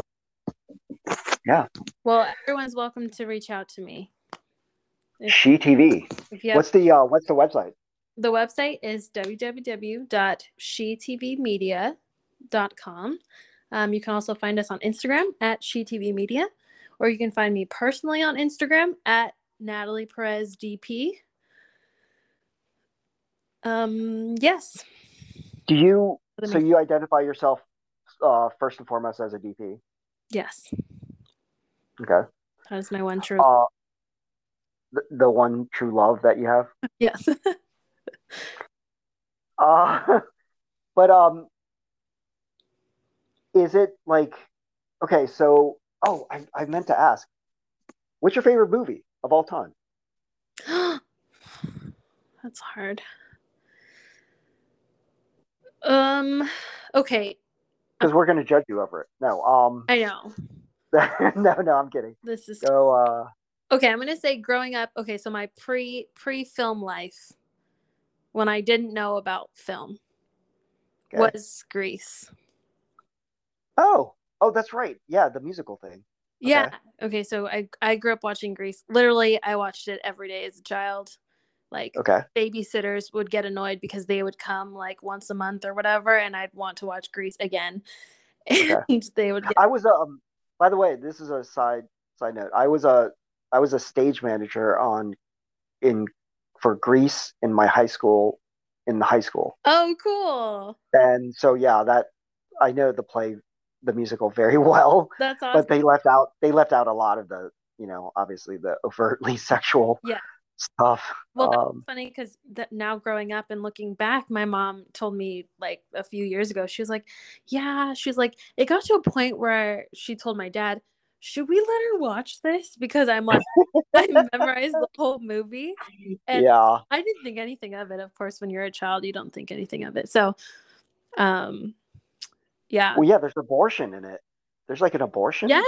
I believe. I- Yeah, yeah. th- And yeah, it's pretty dark. there's Yeah, lot and of things in there. There's like, hey, change your appearance and look hot, and then the guy will fall for you, kind of thing. yeah. Yeah. but also like it, it kind of had a weird uh, i mean that's the dark really dark stuff but like the the more weird thing was like okay it takes place in the 50s but the whole beginning has like the 70s disco vibe Mm-hmm. and then also like in the end kind of has a disco vibe and it's like kind of weird Yeah, and then they like which off where are we clouds. Like what? i'm sorry repeat that They they drive off into the clouds. yeah yeah which gives that theory about whether or not something it was all some sort of fever dream of her dying Whoa. I think there was a theory.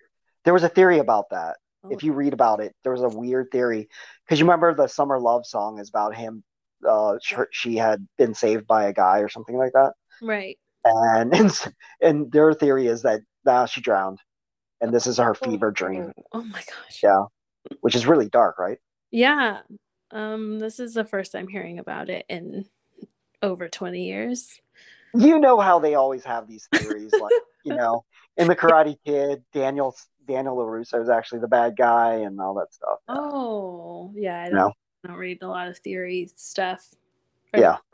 You know, but, uh, But okay, so post post film Okay. school. like like right now, I would say my favorite film is is La La Land. Oh, which is probably not Okay. surprising at all. But I just love like obviously the cinematography. Okay, it's amazing. Mhm. It's so stylized. I love it. It's every shot is like so calculated. It makes it like fun. Like it would have just been so fun to work on that shoot. Um Yeah. But also like the kind of storyline of like making it in Hollywood and am I good enough for this? And um like just that kind of questioning of you know trying to make it in an art industry. Um yeah it's really meaningful for me. And i feel like every time i'm down where i'm like maybe i should be an emt or maybe i should be a police officer or maybe like i don't know. Something else in the world and then i'll watch that movie and i'm like no i got this yeah. I um I I I think you know that. I scanned that movie. Um really yeah, yeah. It was yeah, think- it was an interesting movie to scan because they went 255 like Oh. aspect ratio versus 235. Uh, so it's really wide wider than you think it Mhm. is. But um I thought you knew that. Um i think i did but it's been a while I agree with that movie, and a lot of people hated it, and I'm not sure why. Probably Um, didn't have a happy ending it's a dark, it's a real ending. mm-hmm, I've been through that. mm-hmm. In fact, I feel like I lived at that in that apartment that uh Seba Seb Seb. Seb, Seb Yeah. Sebastian lived in. It looks like my apartment in Hollywood. well Like when I first got out here, that was so dark that you had to look up to look down. well because I was like sub sub street level, right? oh i see That's what it and his apartment felt like that. It was sub Mhm. and then I also, you know, in a relationship with her, they they couldn't it was yeah it was it was really real Mm. like that felt real and all those magical moments you have with like somebody you care about in a you know it, it just really felt real. And then then you saw their entire life how it would have played out in the opposite. Mm-hmm. um you know the opposite life. And then you're like oh and then they yank it from you and you're like ah! Yeah. you know? And then he just nods at her at the end and i was like oh sorry to spoil it for anyone who hasn't seen it like i was like ah you scumbags. Oh. and i'm not, and it's still i still really like that he they made that decision it's a Oh. really too. cruel cruel movie about the industry I think it just it it if it ended like with them being happy, it it wouldn't have been real. It would have been a fairy tale, you know, fairy tale ending. Like okay, like people who watch it would be like, okay, well, this is never gonna happen to me, you know. But Mm. kind of seeing them, you know, live their own lives and then come back together, and it's like, whoa, like oh what they had, you know what they had, oh great, but it it wasn't it wasn't meant to be, which I don't know.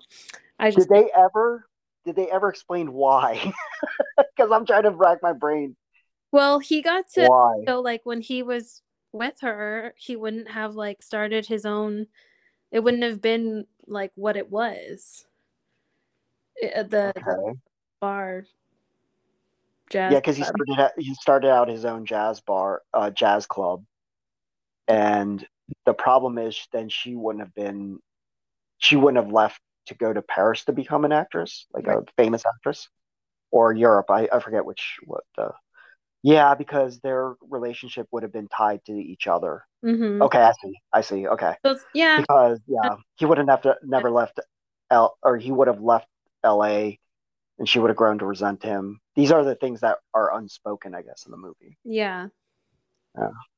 It's it's um same thing happens with the Umbrellas of Cherbourg, another musical, uh, French musical that has a very tragic, similar feeling.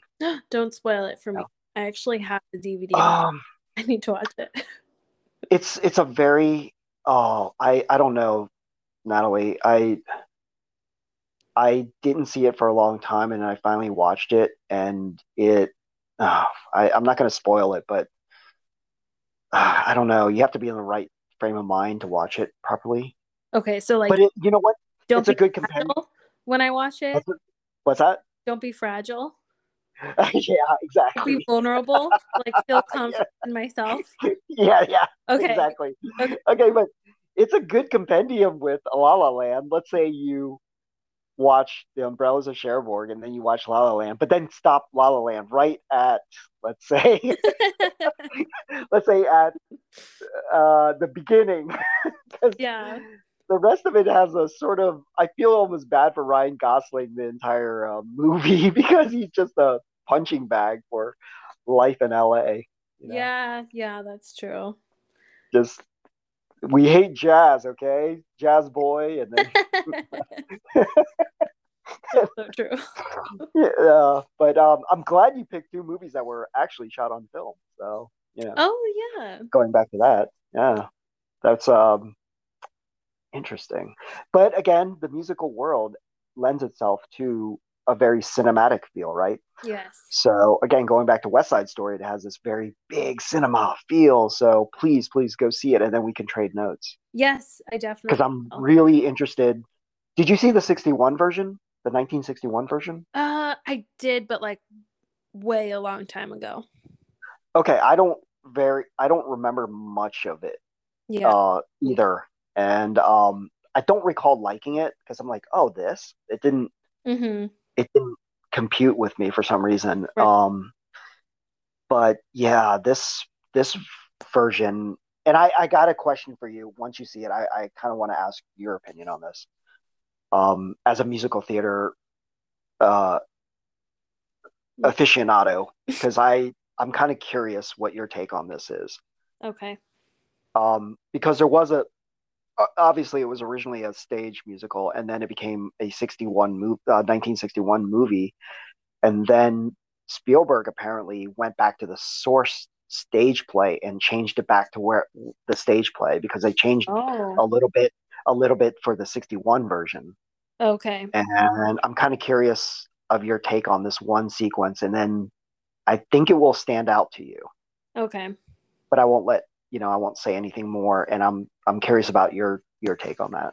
Okay. I'm So we'll compare, we'll, we'll compare notes after that. okay. It's long. It's uh thing is it's it's pretty long. It's like three hours long.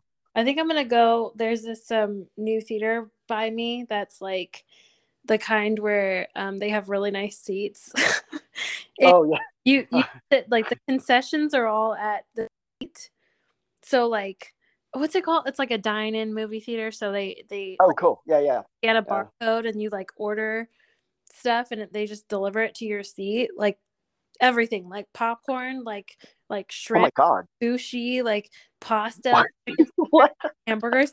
It's amazing. And so what the hell? and it's cheap too. Like a ticket is like twelve dollars, and then like anything on the menu is like between ten and fifteen bucks. And I'm like, Really? pretty good. Anyway, That's really good. What what uh what chain is it? I don't know if it's a chain actually, but it's um it's called Look, Look, Mo- Dine In Movie Theater, Look Cinema. I think there I think that is a chain because I think I've seen a look before. Or I was driving down near Downey and saw that. Yeah. I can't remember. yeah, Or you no no no. I was searching I was searching um for movies playing some movie that was playing and I think I saw Look and I was like, Look, what's that? It Yeah. wasn't a Regal, it wasn't an ArcLight, it wasn't any of that. It was just Look. yeah, super weird. Oh, okay. Okay. Oh, It's like a it's like an Alamo Drafthouse. Yeah, it it's pretty cool. I'm a fan. I'm like telling everyone about it. I'm like everyone, knows. but also I like it because right now it's like nobody knows about it, so it's always like, half full, and that's kind of nice. But um, yeah, I'll I'll see it this weekend and then let you know. Oh yeah, please. I I'm I'm trying to. I'm so glad I, I didn't. I, I honestly didn't know you were a musical theater fan, so I really want to ask your opinion on this one moment that just kind of threw me off a little bit. okay, Um, we'll talk. and I'm not sure why it was where it was, and uh, yeah, I'll, I'll we'll get back to that. Okay. Yeah, for sure. Yeah. I'm excited. yeah, and of course the music just throws you back into uh, the music itself. Like I didn't, you know, the musical itself wasn't. It didn't.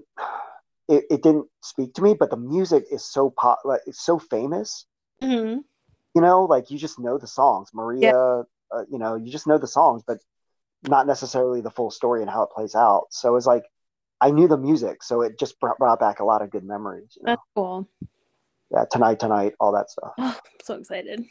Yeah. I love Ansel Orger El Ansel Elgort. Elgort. Oh, Okay.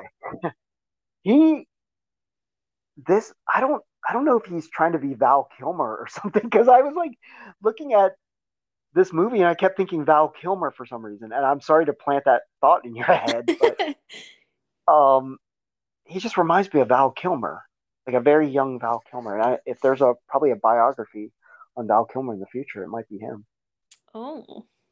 Uh, well, and he he does a good job as Tony because I guess the original Tony, I mean the original movie version of Tony seemed kind of like bland, you know, like he wasn't he was a non-entity. Like I don't even remember the actor's name. That's how strange that is, yeah. you know. But I've I I've liked him ever since he was in The Fault in Our Stars. So I'm very excited to see him. I actually haven't seen him. He's in some other Oh, Baby Driver. Baby Driver. Um, yeah, Maybe I have seen that. I can't remember. No, I don't think I have. That's the musical one, or it's like timed to the. yeah. It's, it might as well be a musical, really.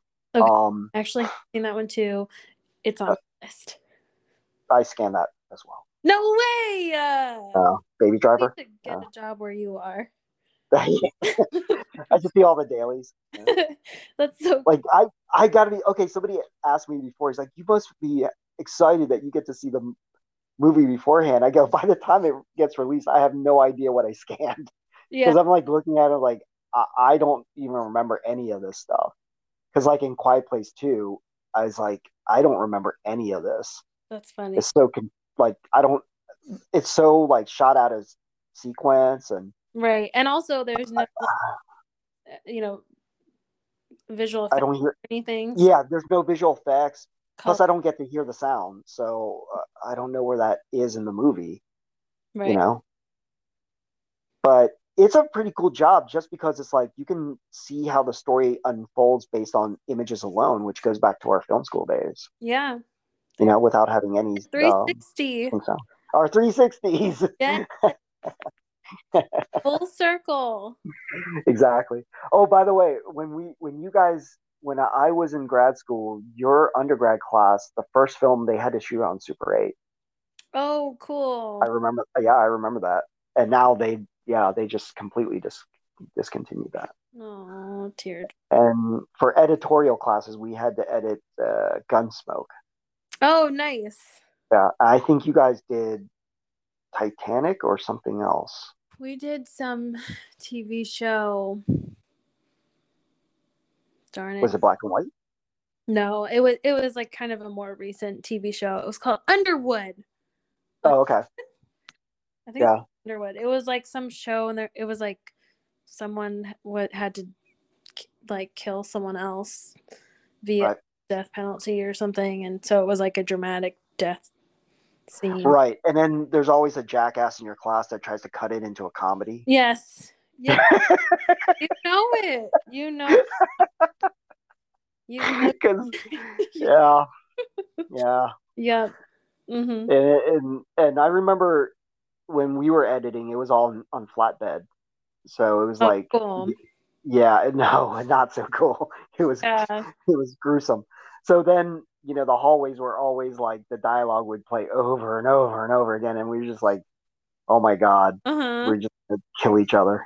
So, That's funny. But that's but cool. but anyway, Natalie, thank you so much for talking to me on the celluloid ashram. Yeah, And, thank you um, for having again, me. yeah, uh, my DP who shoots on all my stuff.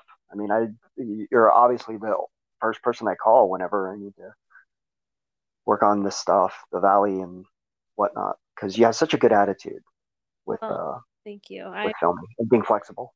I appreciate you giving me a chance and believing in me and Of course. letting Uh. me play and letting me learn.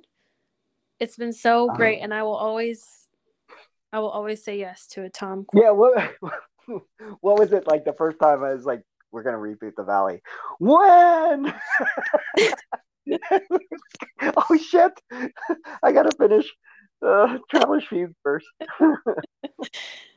I know. It was- I'm ready. Yeah, it was so great that you just jumped on like uh, the the the train again. I was like, oh my god, that's great Yeah. I mean, I'm all because I, yeah.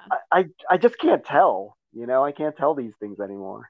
So, you know, I look forward to many more collaborations together. Absolutely. All right, Nats. Well, we're gonna trade notes on West Side Story, and then you're gonna have to come out and um, you know spin your yarns with uh, our cigar club.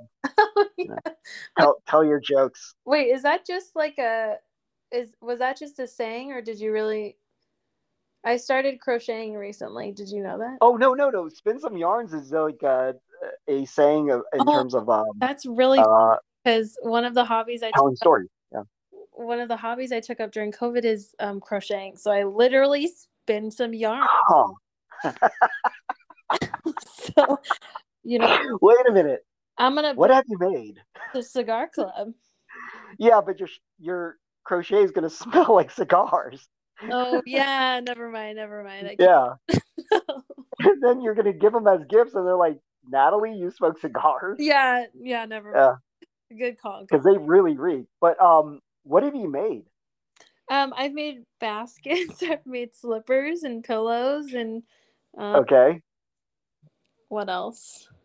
I mean, That- you have to have that that uh, blanket throwover that you put on a couch. No, Yeah, I haven't made one of those yet. Only because like it's just that's a commitment. it's huge and boring. Yeah. It's like the same. thing. Oh, okay. but I like trying to make you know things that people will use. So it's been a lot of Why baskets. why crochet? Crochet is okay. So you can make scarves. That's true. I can. Yeah. This- Also a little boring. Also, nobody will use them because we're in California. So Uh, well, I mean, recently it'd be really nice to have. that's true. For But like, uh, people will get to use it. But, but uh, this is funny. I can't believe it. yeah, no, my my taught me when I was really little, and then COVID happened. So I was like, Meh, I wanted something that I could just do, like mindless work that I could do while I was like watching TV or something. So, Yeah. um, crochet, crocheting it is. If um you receive a gift from me from now on, it will be in the form of crocheted. Oh, I, I would love it. That, I love I I love handmade gifts. You know, Uh huh. like something about it just feels more like substantial. oh You yeah, know, they're the best, and it's so fun because I'll be Oh. like, oh, like here's this basket. I made it during season one of Zoey's Extraordinary Playlist. Like, please enjoy the enjoy it with that knowledge. yeah. You know, like So wait a minute. So you just put on like a movie and just start crocheting? yeah, and then like that's how long I know because people were like, whoa, how long did this take you? And I'm like, it took me all of Queen's Gambit. Oh, okay. You know, like eight to ten hours. I don't know right, how long that series is. right, right. So yeah, really like, oh man. Okay, well, make me something the length of Westworld, season one, season one through three. no, Uh, I'm kidding. I'm kidding. Uh, because the problem with Westworld is you have to keep rewinding it back and forth because you don't know what the fuck's going on. yeah, that's But what um, I tried to crochet stuff during um what's it called? Squid Game, and then that one was hard because I was like, ah, do I watch it with subtitles or do I watch it with the English dub? oh god, Yeah. Oy. Um, wow, interesting. Wow, you are a very unique person, Natalie. And do you know? well, yeah. Uh, It's just it's like um I remember, you know, a lot of uh people who are just on set waiting do that now too. no way. Uh, Yeah, they'll sit there and just now? yeah, have a yeah. Yeah, Oh my gosh, that's awesome. because like, so much. you know, because a lot of them do it to keep from smoking cigarettes oh, because it keeps them busy, yeah. right? Uh keeps them away from the craft services table because then they'll eat, Yeah. Mm-hmm. right? And uh yeah, it's like a distraction to keep them away from uh, doing, you know, bad stuff to themselves. Wow, that's Yeah. that's really cool. I'm so excited for this new wave of film sets with uh Yeah. them with crochet because I'm used to people being like, "Oh my god, you crochet, you're a grandma," and I'm like, "Stop." Yeah, yeah. I yeah, I'm not gonna deny that part either. But um I'm like, I also go to bed at eight o'clock sometimes. I'm uh, wait a minute, what? I'm really just playing into this whole grandma. I get made fun of because I go to sleep around eight, but I was like, dude, I wake up at four in the morning. at four. I wake up at eight, so Come on. so you know, you know Yeah, it's exhausting. uh, you need your, you know, Twelve. hours. requisite twelve hours sleep. Yes.